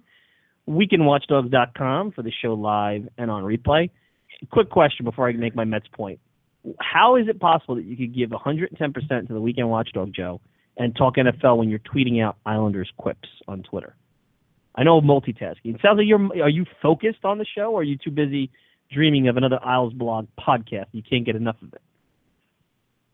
Mike made some ro- roster decisions, lineup changes for this uh, for this this game tonight against the Montreal Canadiens. Ryan Strome, healthy scratch, and Lubomir Visnovsky, he's going to take a take a break at 38 years old, and, and Matt Donovan's going to be back in the lineup, and Matt Donovan's been idle for months now. So Jack Capuano changing things up now after two consecutive losses at home. Well, there you go. So, and I'm I'm sure if you went there, you could get there in plenty of time for the game, and maybe actually pay attention to where you parked if you want to leave right now. So there you go. now, he- here's the thing, Joe, and I listened to your uh, to your roundtable, and I, when I was listening to it live the first time, I, I happened to tune right in when uh, Joey Baboots from WR, um, Joe Kersey, the uh, executive producer for Mets games over at WR, and he had to say this because of me when he said te- he thinks Terry Collins is a smart guy. When he said that, I was like, I said, I'm done. I can't, I can't listen live anymore. Because that, that to me is almost like coming into my home and peeing on my rug by saying that when you come on my show when I'm not there. but all winter, all winter, I kept telling people, I said, look, you know, Sandy Alderson says we, we, we ha- you, well, the fans would say we have to trade a starting pitcher. We have too much starting pitching. I'm like, uh, calm down, guys, calm down. You never have too much starting pitching. You have Dillon Gee at five million dollars, which is a very reasonable price tag for a starting pitcher who can be number three on a good day, no worse than five, give you six innings, three runs. Oh, what are you talking about? They got Matz, they got Syndergaard, yeah, they got Montero, all unproven. Oh, they already got five starters, you know, because you you know that Harvey's ne- never going to have a setback, and you know that Wheeler is going to stay healthy, and Colon at age 4,000 is going to stay healthy, and 4,000 age and 4,000 pounds. And here we are, not even St. Patrick's Day, and I've been proven right. I thought it would take maybe till like April, May for my perspective to finally hit home with the masses, but it didn't even take that long. St. Patrick's Day is not even here, and I've already been proven right with my position on not trading starting pitching and this silly notion that the Mets have too many starters. They don't have too many starters. We're gonna have the same argument like we do every single time when you bring this up. It's not What? like There's they no traded Dillon Gee, Mike, but they didn't trade the guy. If they traded the guy and everyone was happy that they moved him, and now this is happening, and then you said, you see, this is why you don't trade Dillon Gee. The Mets put it out there in the market. They didn't get back the return they wanted for a guy that they value, and they kept him because the depth at starting pitching was worth more to them than what was be, than what was being offered in the market in the trade market in the offseason. So I understand that you were right, correct. I give you applause, but at the same time, the Mets weren't wrong in this situation because Dillon Gee is still on the roster. right now. I mean, everybody couldn't wait to ship him to Texas a week ago with you, Darvish. I'm like, but I guess what bothers me is not the Mets; it's the mindset of the fans that like we had too much starting pitching. You're sure Degrom and Wheeler and Harvey are going to perform as you expect? They're just they're penciling it in. Here's the thing about the Mets, and I, I'm not I'm not trying to be negative because there is a lot more optimism. And I'm looking at a Ble- Bleacher Report did kind of a projected 25 man roster. And I look up and down the lineup, and here's the only point I'm trying to make, and I'll start with the pitchers. Wheeler, you have all right. You want to check him off for at least what he's done in his first two years in the league or a year and a half. Fine. Nice, fine. You probably could get you know number three type of performance out of that, even though I think he's going to be get hurt. I think you know what Drew makes a lot of Drew from Bayshore that calls him makes a lot of dopey points sometimes, but this was actually a good point. I'm sure he's gonna love Um, that comment. It was he does. He makes a lot of especially when it comes to the Knicks, he makes a lot of dopey points. But when he brought up the whole um Adam Wainwright's first year post Tommy John, he made a great point. You know, Adam Wainwright won 15 games, had an ERA of 3.90, and, and and it took him some time. Everybody's body's different. Everybody's different. And and you you saw because everybody figured Harvey was never going to give up a hit all year that he actually is human in his second spring training start. So the happy Harvey day, we put some cold water on there. DeGrom, I mean, again, I only have a couple of months worth of sample data here. I don't know. And then Colon is is 40 something, and uh, like you saw with Tom Glavine, that you just don't know. So my point is this: is that there's no get there's no guarantees. This isn't Smoltz, Glavine, Maddux after five, six, seven years that you could say, up, oh, check, check, check. I mean, this is there's a lot of maybes here. You go up and down the lineup. d'Arnaud's a maybe. I don't know if Duda could repeat. You know what you're going to get from Murphy. Wright's a question mark. Flores is a question mark. Cuddyer's a question mark because of health. Lagares, okay, maybe you want to. Uh, I agree with all of that, Mike. I agree with all of that. I mean, I got question marks all less- over the place. So where's the, you know, where is that There I'm are being less negative? maybes. I'm being realistic. But are there less maybes this year, both in the lineup and in the pitching staff, than there were the last two, three years? And this team won 79 games with a ton of question marks, without Matt Harvey, and a ton of other things going wrong last year. Is the division going to be any better this year? It's going to be just as weak, if not weaker. So no, you can't say got the Washington and, and people think Miami's like a better. So at least now, How many more games can you possibly lose against Washington than you did last year? You know, they're just as bad against Washington, they still won 79 games last year. The games against Miami are always critical games to the Mets, but the Braves are worse. The Phillies are just as bad, if not worse. So why isn't Right. the opportunity for the Mets there? And the optimism Met fans feel this year, I think, is warranted because you have a team that won 79 games last year, and you're adding Matt Harvey, and you do have better pieces in that bullpen. Now, obviously, left-handed reliever. We'll get into that with Josh Edgin, but you do have better back-end pieces than you did last year when Kyle Farnsworth was making the team, and you have less questions up and down the lineup. You have true corner outfielders now in Cuddyer and Granderson. You're going to get better offensive production from Flores than you did Tejada. You know, you know Lucas Duda can hit 30 home runs. Now I know we went through that with Ike Davis, but I think his overall approach at the plate is better. So you would expect if there is a drop off, not for it not to be as significant as it was with Ike Davis. So I think there's a lot of reason for optimism. Again, your starting pitching depth question is warranted, especially when you're reading in the paper yesterday about you know Zack Wheeler having elbow tendonitis and Vic Black going for an MRI on his shoulder, and everyone goes up in arms. I, I received three separate texts last night and then again this morning, sending me article links about Wheeler and Black, asking me if I should be concerned. Well, and an yeah, hour you should later, be, but Zack, he should be concerned. Should but an hour later, Zack Wheeler says this is the same kind of discomfort I felt last year, and I pitched through it. And Vic Black's MRI comes back negative. That he's fine. Look, There's no structural and I damage. said You got to this. give him some rest. I said this, and you could go back and read scouting reports, not from me, just in general. And he's, his mechanics have improved since they acquired him from San Francisco. But Zack Wheeler doesn't have great mechanics. He's gonna earn hurt his arm. It's eventually gonna happen. And the fact that he's this young and has this few innings under his belt, and he's already got tendonitis, is a concern. That's all I'm saying is that you have to have some depth here. Now you do. Look, Matz has looked good. Uh, Syndergaard's been inconsistent. I'm not saying that those guys aren't options, but we haven't even seen them pitch one big league inning. What really does annoy me, though, and this is where it, it's hard for me to embrace some of the optimism, is that I told everybody, and I've said this, is that if you want to do these, you know, scrap heap battles for the 24th or the 25th guy on the roster, or bring these guys to camp as AAA depth, there's nothing wrong. You should be doing that in the way that the economic times are with baseball. But the fact that you have Edgin as your only established lefty, and there's another guy who only did it for a couple of months. You brought in all these scrap heap guys, and I'm looking at the guys. Your own free agent Dana Eveland, you couldn't bring back. Um, Tom Gorzelanny signed for a million bucks for one year for the Tigers. You couldn't bring him in. All right, you don't want to go to Zach Duke route because Zach Duke got four and a half million bucks a year from Chicago. I understand. I'm not even saying you should go after Andrew Miller, who got a lot of money. But I look at this. Joe Beimel got a minor league deal with um, um, with the, the Rangers. You have uh, Wesley Wright with the Orioles got 1.7 million. If you can't find in your budget, and this is where Sandy Alderson really ticks me off. Well, the performance didn't match the salary. So Gorzelanny, who may not be worth a million bucks, which is really not a lot in baseball, is good enough for the Tigers, who were in the playoffs, but he's not good enough for you.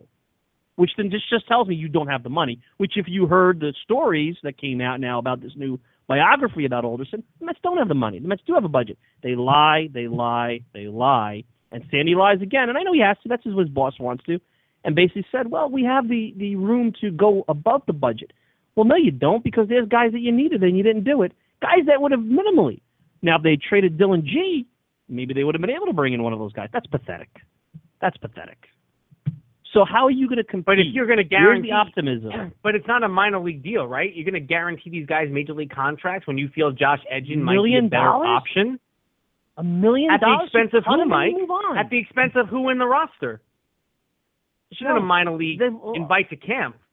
I'm just saying, you're going to bring in someone like that on a guaranteed major league contract and give him a million bucks I'll, I'll, at the I, I can probably guarantee you there's somebody. I'll bring up the Mets roster before the the the the, the, the days out, uh, the show's out. I guarantee you. I'm just saying, you mentioned those box. names and the way Josh Edgin pitched last year. I much rather would have gone forward with Josh Edgin than No doubt. journeyman left-hander. No doubt, but you Jeff. should have Now had listen, two lefties in a bullpen their to begin with. their depth their depth was or is, you know, Sean Gilmartin, Scott Rice, and you know if Jack Leathersich can ever find the strike zone, that's their depth. Well, Love is just never going to. I mean, that is no indication that that's that's that's on the table. I mean, I can tell you right now, Wilfredo Not right Tovar now, could have knocked off the Wilfredo Tovar could have been knocked off the roster. I don't think that that's going to kill anybody. You know, you could even make on the the 40 argument. man roster. Yeah, you, I know you the whole thing. You need to look Dario Alvarez. I don't know what the deal is with this guy. You know, I rather have Gorzelanny or someone than Dario Alvarez. I mean, I'm I'm just saying is that we could go and we can ma- we could take the point. Well, what did you want the Mets to do? There was a lot to do, and if you really were serious about making the playoffs, I think you should have done that. Now, can you get a lefty situational reliever at some point in July when when and if you're in the the race? Sure, I'm sure you could find somebody. But all those games that you lose in the interim that may come back to haunt you, why do that? Why not just go into the season with the best team possible? That's it. I mean, that's my whole point. Now, does that mean that I don't feel optimistic? I'm excited. I hope. I, I do want to see them do well.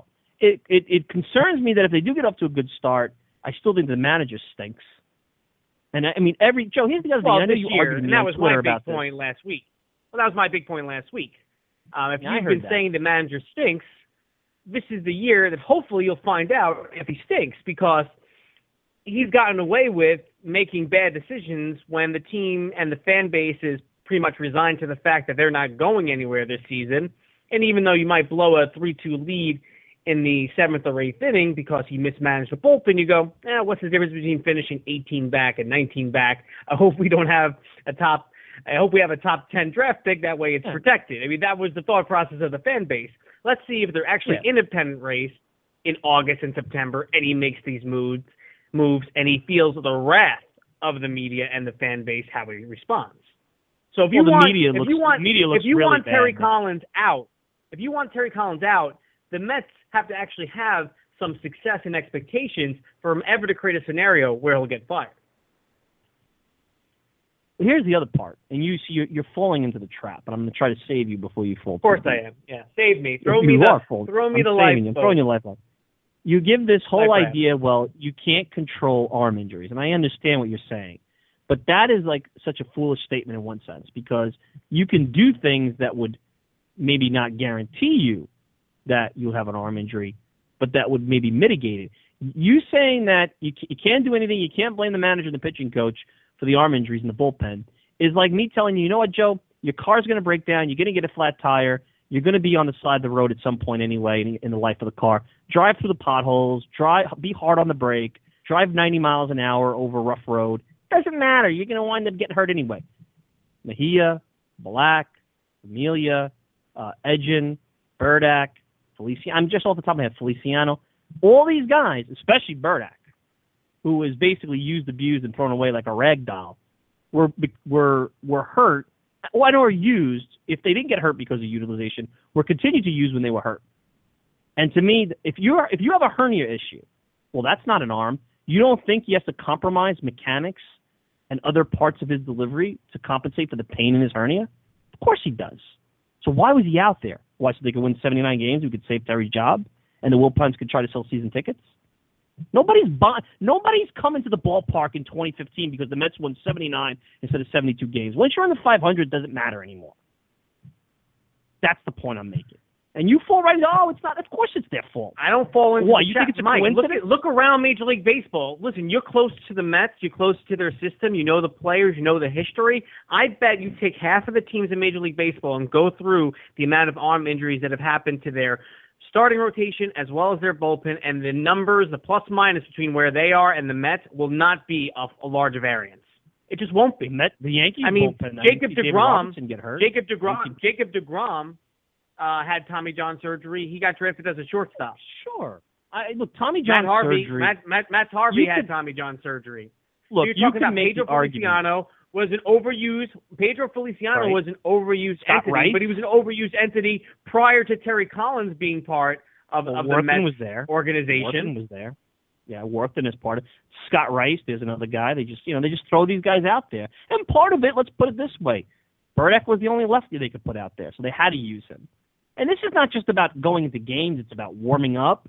It's about having a feel of of, of your of your But you bullpen, got having a plan. You have to, but you have to compartmentalize. Pedro Feliciano and Tim Byrdak. People watch them get up day after day, game after Right. game. You know, get up, not get not pitch, come in. You know, Right. be on a pace to break all kinds of records. Right. And you can say they overabused them. They were up too often. They were used too much. But why? But then when Josh Edgin gets hurt, you can't use that to kind of fire up your argument. You have to and, you know, wonder, but you have to wonder. And the going. I mean, because Do you remember last overused. year? Was it like June? The Mets were up like seven one in a game against the Marlins, I think it was. And and Familia had pitched quite a bit that week, and he brought him in the ninth inning to pitch. And I'm like, you can't find somebody else to hold a six run lead. You got to bring. I remember Familia. that. No, I remember that. You remember- I'm like, that- that- that's you the that he doesn't have.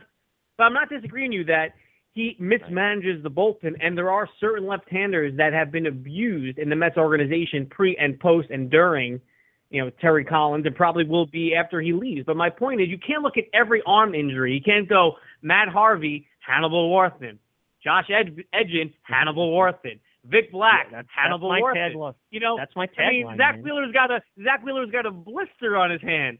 Hannibal. Hannibal. I, I just rather have Wally Backman and Frank Viola on, the, on in the dugout, and I think that'll eventually happen.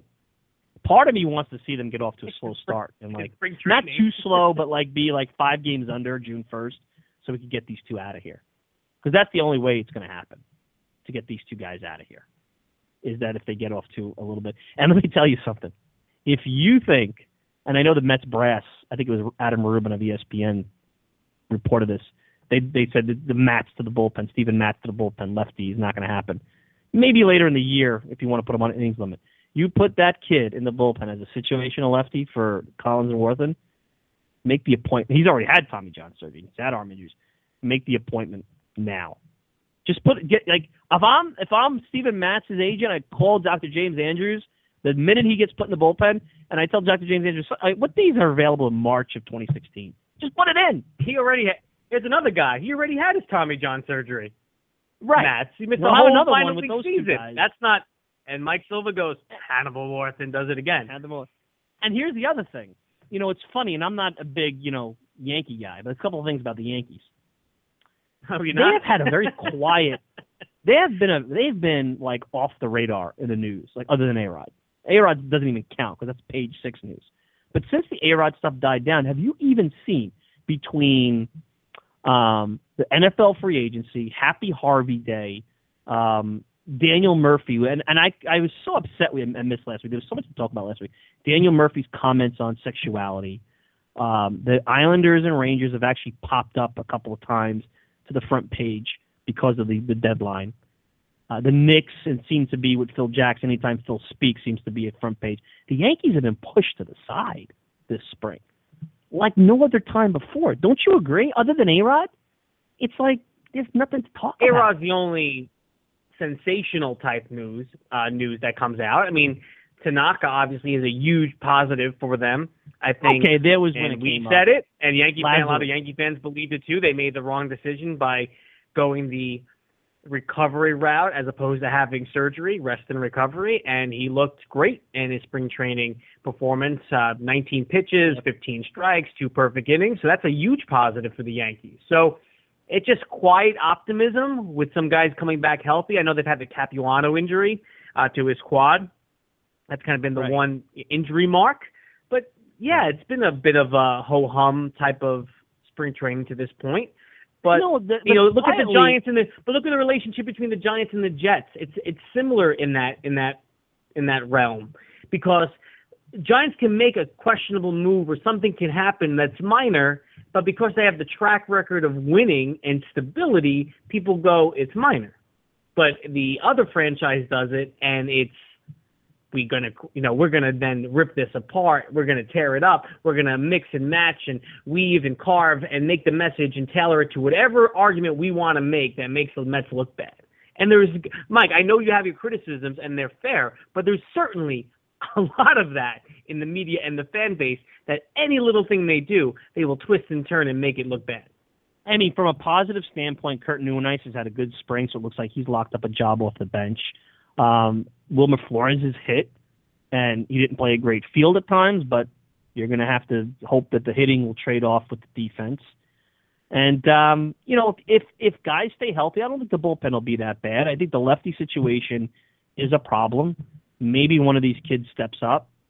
You know, Gilmartin, Alvarez, Rice. You know, he's not a kid, but uh, Bobby Parnell will come back, so you could conceivably have Parnell, Familia, and uh, and um, and Mejia in the back end.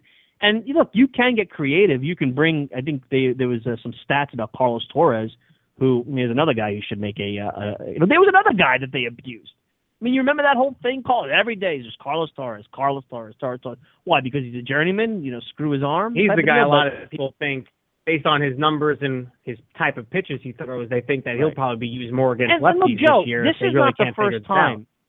This is not. I mean, Bobby Valentine ran Turk Wendell into the ground, and he wound up having arm problems after the Mets traded him. So it's not like this is the first time this has happened. Um, that team needed a strong bullpen and had to go to the bullpen quite a bit because their starting pitching was light. So I'm not suggesting that these are the first two guys to to do it. But that was also 1999 that that was happening. There's a little bit more um, sense now because the the cost of arms has gone way up, especially middle relievers. Since then, well, you got to be a little bit smarter, especially considering Familia and Mejia are homegrown guys that you could control for a few years, and it's not going to explode your payroll. You would think that they would have a little bit more of a of a plan. I just don't have any confidence in these guys. But look, there is some positives, and I'll tell you what, the Yankees. I don't look. I think Tanaka will will get hurt because when there's a tear, it's not going away. Maybe not this year. Joe, it's inevitable. So if I walk around with a a, a, a car part that's frayed, and, oh, you could drive with it. It's still, you don't think the car is eventually going to need, you know, to be replaced? I mean, and then the Yankees act like he's Lazarus, like he's a, a saint that is all of a sudden, well, there he's fine. Come on now. I mean, I don't think Pineda will see Lazarus was a saint. I think uh, Lazarus arose from the dead. He was never a saint. Lazarus. Well, yeah, I guess his arm rose from the dead. Their bullpen is solid. They got some interesting arm. They got look. They've got Justin Wilson. They got uh and Shre- Shreve. I think it's Shreve. Shreve. Shreve. Chasen Shreve. Maybe the, I think it was our buddy Jed Weisberger from uh you know covers the Trenton Thunder was tweeting out earlier. Maybe the Yankees and the Mets could get it together on a, a left-handed trade. I don't know who the Mets would trade. I don't think it'll happen. You know. Hey, listen, the Yankees questions still are around. Even with the positive news of Tanaka, the questions still remain around that rotation because now Capuano is going to be out probably for at least the first month. So now you have a fifth starter situation, which wasn't great with Capuano. It's now going to be Adam Warren, Chase Whitley, Bryan Mitchell, one of these guys. Um, you know, the Well, they've prospect got Severino, Eovaldi and he's not he's not ready yet. Yeah, Look, but Eovaldi this- again, he's never pitched on this kind of a stage, and his he's kind of short on results at the major league major league level. You want to say maybe he's in the Mets rotation. That's just as big of a maybe, if not bigger, in terms of what Eovaldi's done.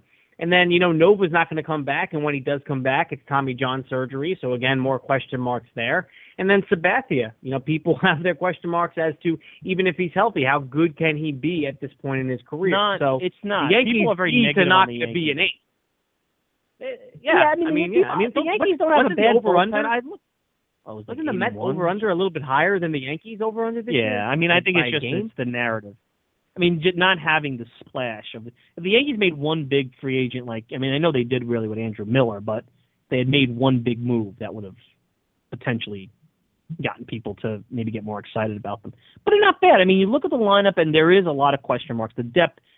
If A Rod could pop you 15 to 20 home runs and spot Garrett Jones at DH and spot Headley at third, I mean, the thing is this: if Beltran can't give you better performance, and Teixeira continues to play softball, and McCann gives you sub substandard play, the lineup is a little bit light, and there's really no other options to go down. But that you could say about the Mets. I don't think the Yankees' pitching's all that bad. There's questions and there's hold your breath with Pineda and Tanaka, but the bullpen to me is solid. Girardi knows Yeah, how to manage the bullpen's bullpen, solid. and Girardi knows how to manage the bullpen. I respect him on that. Um, I don't think having easier, options like easier though later- in the American League. Easier in the American League. Sure. League. Yeah, it's easier, but you could still do it in the National League. I mean, these two. Listen, Joe Collins would have no idea what's going. I don't know. I mean, Terry Collins to me, I still don't get it. I just don't get it. Other than the fact that Fred Wilpon is friends with Sandy Koufax, and Sandy Koufax likes Terry Collins, because God forbid Sandy Koufax gets mad and doesn't show up to Port St. Lucie for a week. You know that that's really a reason to keep an incompetent manager at at, at front. Look, I'll give him a listen, Joe. I'll give him a chance, and I will be the first to praise him if he does well. But there's nothing in the process in the last four years that tells me that Collins is. I don't. I don't think. I don't think he'll be first. Something I'll be tells me first might not be online. first. The first one online. And what a what and, and I'm glad that in this book that came out about Sandy Alderson, Baseball Maverick, and maybe we could get the author on at some point. We'll try. I, I forgot about that book. That was something that I, I had seen a couple of weeks about January, I think it was. I saw it was coming out. But shame on the local media. And I know the beat reporters, their job is just to give you the lineup and the facts, so so to speak. That's what newspapers want. But the fact that it's so clear that the Mets have been restricted in movement, and everybody knows it. And Howard Megdal has written about it, who doesn't cover the team day in and day out. But nobody who's around that team day in and day out had the ability to at least, or the guts, or the newspapers that cover them had the, the want to put it out there to address this on a more consistent basis and had people believe that this whole austerity budget was part of a plan. Shame on on on, on journalism in this city. and I've been saying that for a while, and I never understood it. You don't the think Wolfpads they, have you don't really poked in, you aided a don't little. think they poked in pride? You don't think beat Not writers have poked around in the last four years? They've gotten the same answer. So if you're there day in and day out, and you know the Well, answer but has anybody in, done? it's different than a guy who's do writing an McNeil did? independent book or a column and that goes in for a specific reason because they know what they're going to be writing. A beat writer is Joe, they're going to ask those have- have the questions beat when they're writers- when they're on top of mind. have the have the beat writer. I mean, they could have just called Howard and, and had an interview with him, but they didn't do that. Well, you know, because in their eyes, like, well, what makes him right? I mean, he's give the guy credit. He delved into court documents. He did a lot of stuff that if you're a sports writer, and I myself wouldn't want to do it, is like more business and law. And Howard used to cover politics many years ago, so he has a little bit of an advantage where he understands the inner workings of some of this stuff. But I mean, that's my only point. And Sandy comes out and denies it. I mean, it's like, come on. I really wish I was in that group. I'd, I'd raise my hand and say, Sandy, I don't think me. he denied So- it, Mike. I think if anything, he said He that he said those type of statements at that point. He he said he's alluded to those comments several times. But he lived. The only thing that came out of that book, the thing that came out of that book was most surprising is that the Mets actually had conversations about Robinson Cano. That was the thing that was most surprising. Yeah. That they would have spent two hundred million for dinner with Jay. They weren't gonna. That's that that's like me saying. That's like the hot girl telling the nerd, "Yeah, I really wanted to hang out with you last week, but you didn't call." Yeah, all right, I believe that. I mean, is that is that a is that a actual? No. Does that happen to No. average Joe No, Mike that Silva? happened. I'm Is not that a- the kind of thing we're I'm not- talking about. No, no. All right, I, I have a lot more to get into. Uh, By the way, 11:40. Funny how Go you and Kostos, Kostos is going to give you advice. I'm the only happily married man out of the three of us, and no one's asking, Well, you know, what I did. Listen, I'm I'm in a committed relationship for over a year. I live with the girl. I have no issues, so it's not like I I can't. I've learned a lot, and she's helped me. She's she's calm. She's she's uh, she's pointed out some things I needed to work on that I sometimes. You know when I knew when you guys were serious? I knew you guys What were that? serious when I got the I got the Christmas card, and you guys names were both signed Oh, on the she Christmas did. Did card. she really send you a Christmas card? I didn't even realize that. Oh, you didn't know that? no, I didn't know. That must have been her choice. She asked.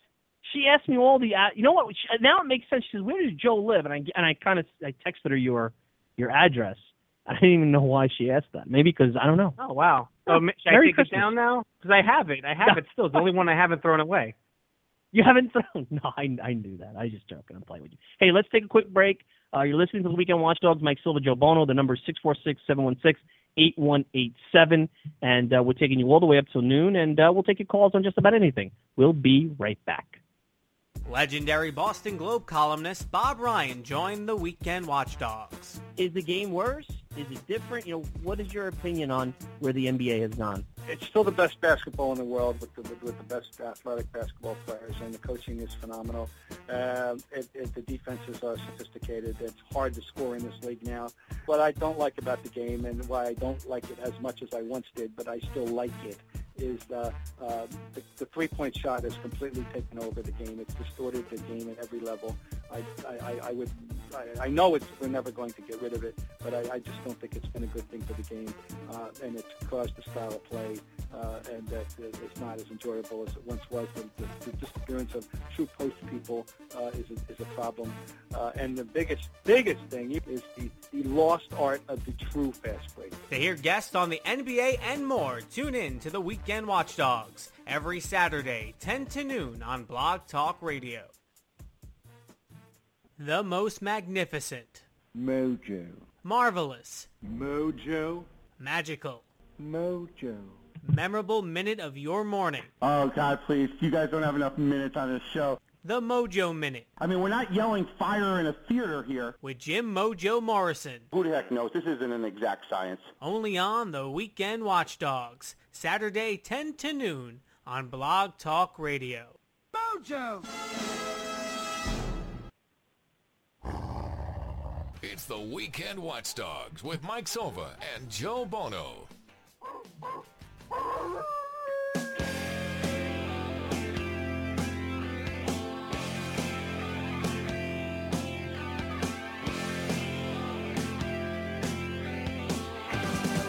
All right, we're back.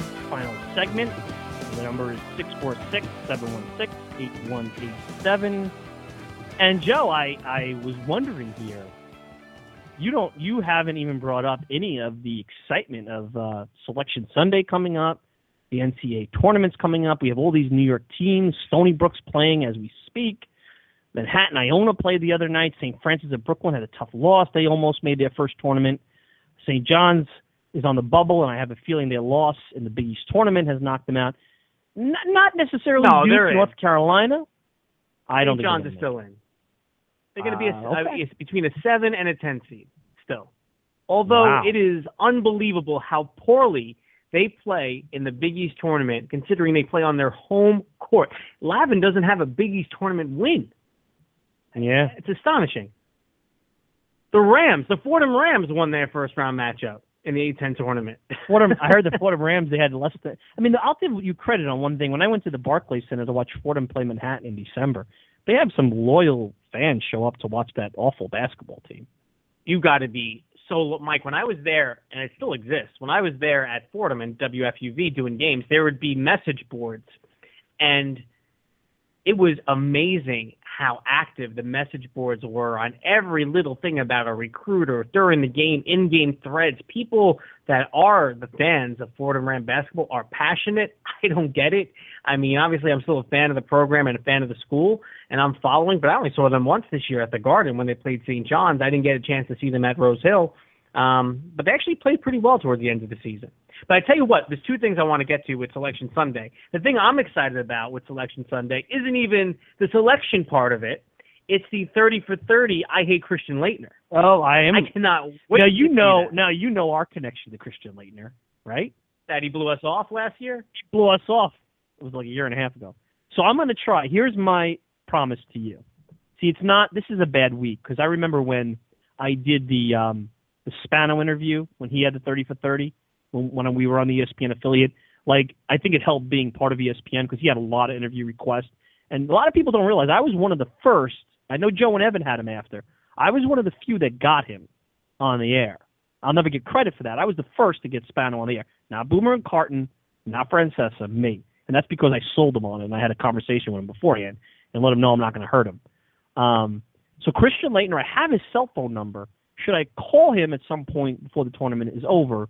Then maybe we could even just pre-record an interview. Should I do that or should we blow him off and say the heck with it? What do you think? That's going to be our revenge. Is going to be blowing him off Yeah, by he really not even attempting to call him. Like that's our revenge. I mean, you Heck can give it a shot. I think I think this is going to be a very this is going to be a very busy time for him right now. So I, I don't know exactly when between now and the end of the year that it would be uh, be good. Not this week. Week after, maybe. Say, hey, Christian, you think you could do 15 minutes? We'll come at your convenience, something like that. It's you know? worth a shot. I mean, you use your magical touch. You're maybe you'll sprinkle some magic beans and, and pixie dust before you make that call and and, and I'm see what happens. for that. I'm still waiting for that. Uh, I'm still waiting for that shirt to come out. Magic beans and pixie dust, Yeah. courtesy of the Isles Bowl. But I have to actually, I have to DVR uh, that, and I have to DVR a whole bunch of stuff because I'm off to London tomorrow at nine o'clock in the morning. My entire Wow. day on Sunday You're is going to be on a plane. Oh, no, you. No, the Uh, fans want to know: Are you going to make it next week? Or are you going to have to punt because you're going to be tired? You're getting back on Friday. I'll be That's back Friday. I get back Friday around twelve thirty in the afternoon because of the six-hour time difference coming back. Well, that's. That's asking a You'll lot. have to send me the minutes. You're gonna have to That send me the minutes tough. of the week. Now, uh, listen, I'll be able to. I'll be able to read the headlines. I'll, I'll make do, but you might have to, you know, carry me a, a little bit, especially on the producing side. I'm not going to be able to kind of be booking guests. I don't think. Uh, We'll have Frank next week, but- next week. but listen, to your point, uh, it is somewhat problematic. A couple things. I'm missing. I'm going to miss Election Sunday unless there's a, a TV on the uh, British Airways flight. Um, actually, what am I saying? I'm going to land eight o'clock London time. It's only going to be two o'clock here. So You might be okay. I'm going to be sleeping Yeah. when I'm going to be, no, be I'm going to be sleeping when- when Selection Sunday is happening.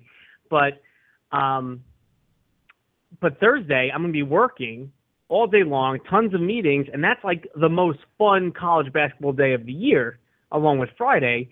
And I was trying to explain some of my colleagues. One's coming from Hong Kong, one's from Paris, and the guy's in the UK. I'm like, people don't do work in the office on this day. Every TV's changed to CBS, and you kind of just have CBSSports.com up with the live. And they're like, what? Right. Why would people be care about amateur basketball? So I'm going to have to do some Oh, education of, of college basketball while I'm there. Um, But Good luck. hockey wise, Islanders' schedule lightens up, so they I only miss like one game while I'm away. But the real problem is, Mike, I have to go to Brazil in May, and if there That's are when you're not going to be able to. playoff games, and if there are playoff games, ooh. You Now want, you want to give me your tickets? You want to give me your well, I tickets? checked, maybe, and the hat. I want the hat too.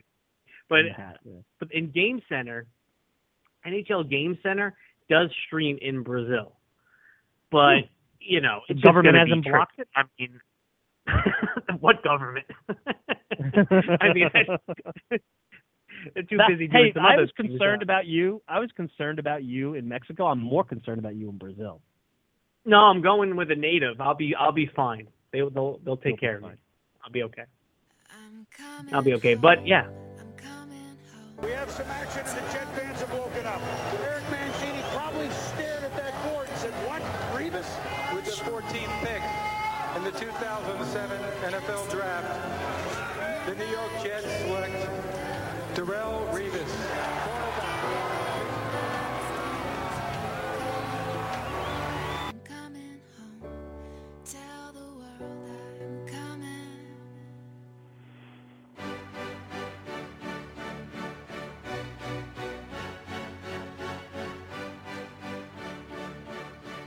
In honor of Darrelle Revis coming home, Joe put together a little montage a la Carmelo Anthony from a few years ago, so that when our buddy from North Carolina pops on, and he's on with us now, Jim Mojo Morrison, it was an appropriate introduction this week. Jim, how you doing?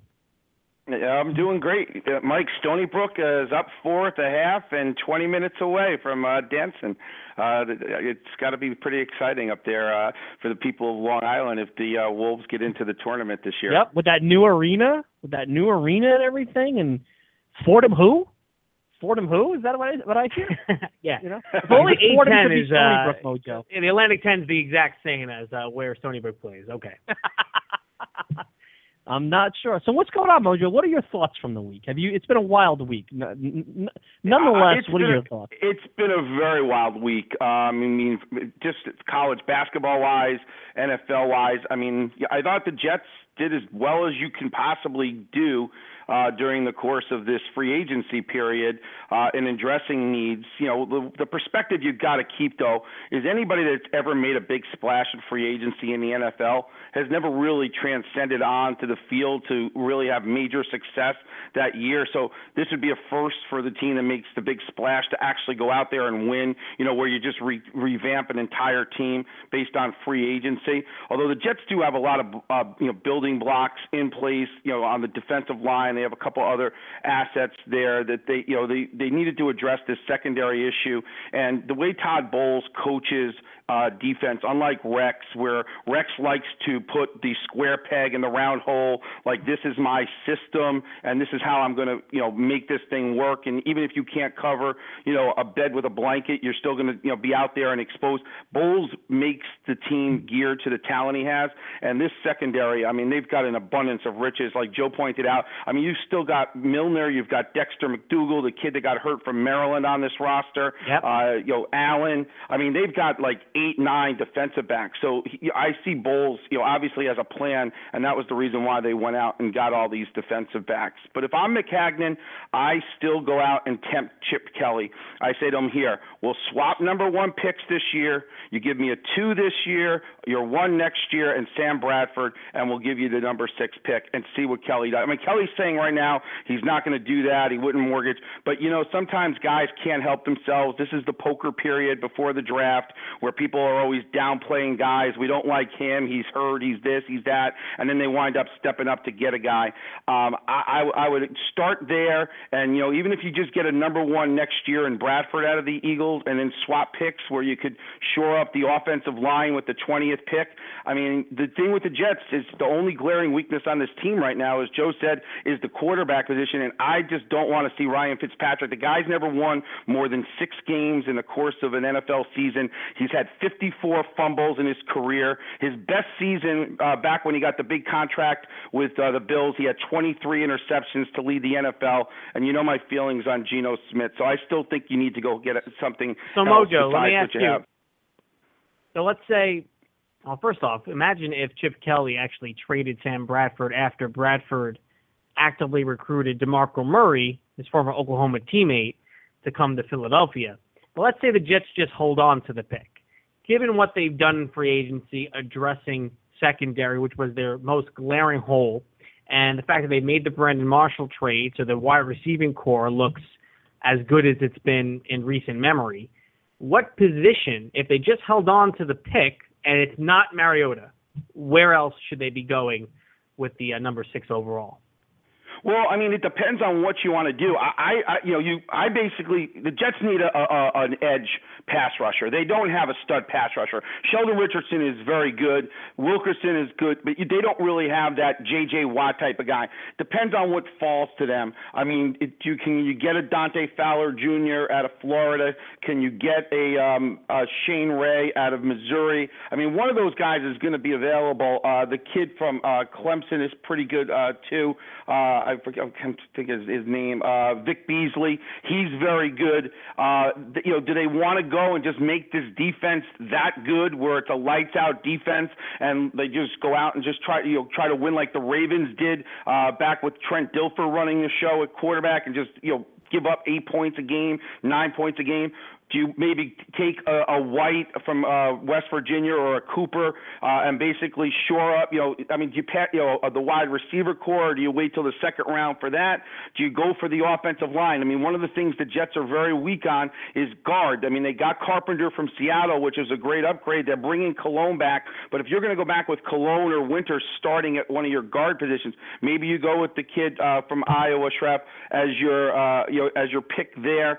Uh, you know, it's just what you're wanting to address. I mean, do you want to go with a lights out defense? Go with the edge pass rusher. Those guys are hard to get. Go, you know, and an outside linebacker type guy. If you want to shore up the line, get the stud, you know, offensive lineman, or do you want to like get the the premier wide receiver and and basically give yourself, you know, three, four, you know, great wide receivers, you know, depending on how you feel Brandon Marshall is going to play for you. So it's kind of like you got to see what's available for you, how your board is rated, and and what you want to do. I, so I wouldn't say, you know, lock into any one particular thing, and you know, and also take offers to see where people are, are offering to trade up. If somebody wants to trade up, maybe go down like Parcells would do, go down to tenth, get your lineman, and get a couple of extra draft picks. So I think you could do a lot of different things with that sixth pick. Now, now, Mojo, we have to take Joe to task now that we're both on for last week, where how he could not do a show last week, have you on, and not talk Syracuse scandal and violations. Bad job, to quote the Mad Dog on that. What happened there, Joe? How can you not talk to the expert from Syracuse about the Syracuse, which the Syracuse violations, which became a national. Some story. people, some people see a wound and choose to throw salt in it. Others see a wound and you know, want to watch it heal. You, you are amazing, Joe. I I I expect. I you know, I was like, Joe would sit there. I said, you know, he may come at me, throw darts at me, but then I said, you know what? But Joe's not like that. Joe I likes to. He's darts. a very, very. He's a Well, I know Mike would. Mike would throw vinegar on me. You know what, Joe? yep. A hundred percent. You get his No, thoughts uh, now. I mean, now, I mean, it's a tough situation, Oh, one that was coming, and you just hope that. uh I mean, does this shame Boeheim long term in your minds, or is it just, you know, an unfortunate, an unfortunate situation that the, uh, the, the thing uh, is, guys, they're gonna uh, they're going to appeal this thing. I, I I told Mike I had this information like four years ago. Somebody you know told me what was coming down the pike, and the NCAA really had it in for Boeheim, and they really wanted to go after the program. I mean, it took them eight years to come to this conclusion. Though, you know, anybody that you know has a big time athletic program, and I'm not a two wrongs is a right guy, but you know, it's like what Michael Corleone said to Senator Geary in The Godfather. You know, we're all part of the same hypocrisy, Senator. You know, so don't sit there and judge me because, you know, it, for what I do because you're part of the same hypocrisy. The one thing I hold them to task for is the drug de- uh, testing. If you're going to have it and your players are not passing, you've got to do something about it. As far as like guys getting papers done for them, it's impossible for coaches to monitor that 100%. You, you, or a guy giving a kid an envelope at the YMCA. I mean, you're only allowed three hours with these guys, and you know the 21 other hours that these guys are running around doing different types of things. It, it, it's like impossible for any one human being to monitor 20 year old kids, 19 year old kids when he's not, you know, they're not in his presence, you know, 20 hours a day, and that's why I, I just find it unfair for any college coach to be held to that kind of uh, accountability Um, on they kids do like create that. the culture, though. They do create the culture, and That- it's hard to it's hard to imagine that there are things happening illegally against NCAA rules without Boeheim at least knowing, or if he wanted to know, he would have found out. So it's kind of that whole Penn State University type I, I scenario think about more, ignorance more importantly, bliss. more importantly, if Nick Kostos is going to be on The Bachelor next year, I think Jim Mojo Morrison should be on The Bachelor next year. We need to get him. Oh, We need to get him. We'll get Jim on The Bachelor. What about that, Mojo? Hey, I'm I'm up for anything. I, I mean, at this point, hey, it, what the heck? I mean, uh, my girl Ashley is is is, is in is in Vanity Fair and Cosmopolitan and stuff like that. I mean, she I was just- doing I just Jets can't- Insider with us last year, and now she's on the in national magazines and stuff like that. So it'll But she was on you, our our. New Year's show. She was on our Yeah. New Year's show first, so I could always make the claim to fame there. I just I've can't had my wait. I want to see already. Mojo, Mojo with the tux on, waiting as the limo pulls up and the doors open. The women get out and they gaze upon Mojo. That that that And to the me one that be he instant picked- ratings for ABC. And the one that he picks will be wearing a Geno Smith jersey. That's all I say. Mojo, Mojo, appreciate it. We got to run. We'll talk to you next week, my friend. All right. All right, enjoy the college basketball, and Joe, have safe travels. Take care, uh, Mojo. Thank you. Mojo Mojo Morrison. Joe, we're out of time. Two hours is not enough after being away next week. You should have done four tonight and made up for it. But I think you've had just about enough of me. I want to thank uh, Nick Kostos, SiriusXM. Check him out on Twitter at uh, the Kostos. Of course, you can listen to the show live or on replay at weekendwatchdog.com. Check me out on Twitter at Mike Silva Media, and check out Joe at at jbono611. Safe travels across the pond, Joe. Tally ho. Thank you, sir. I'll have a bloody good And time. see you. I will see you next week. Take care, everybody. Be safe. Cheers.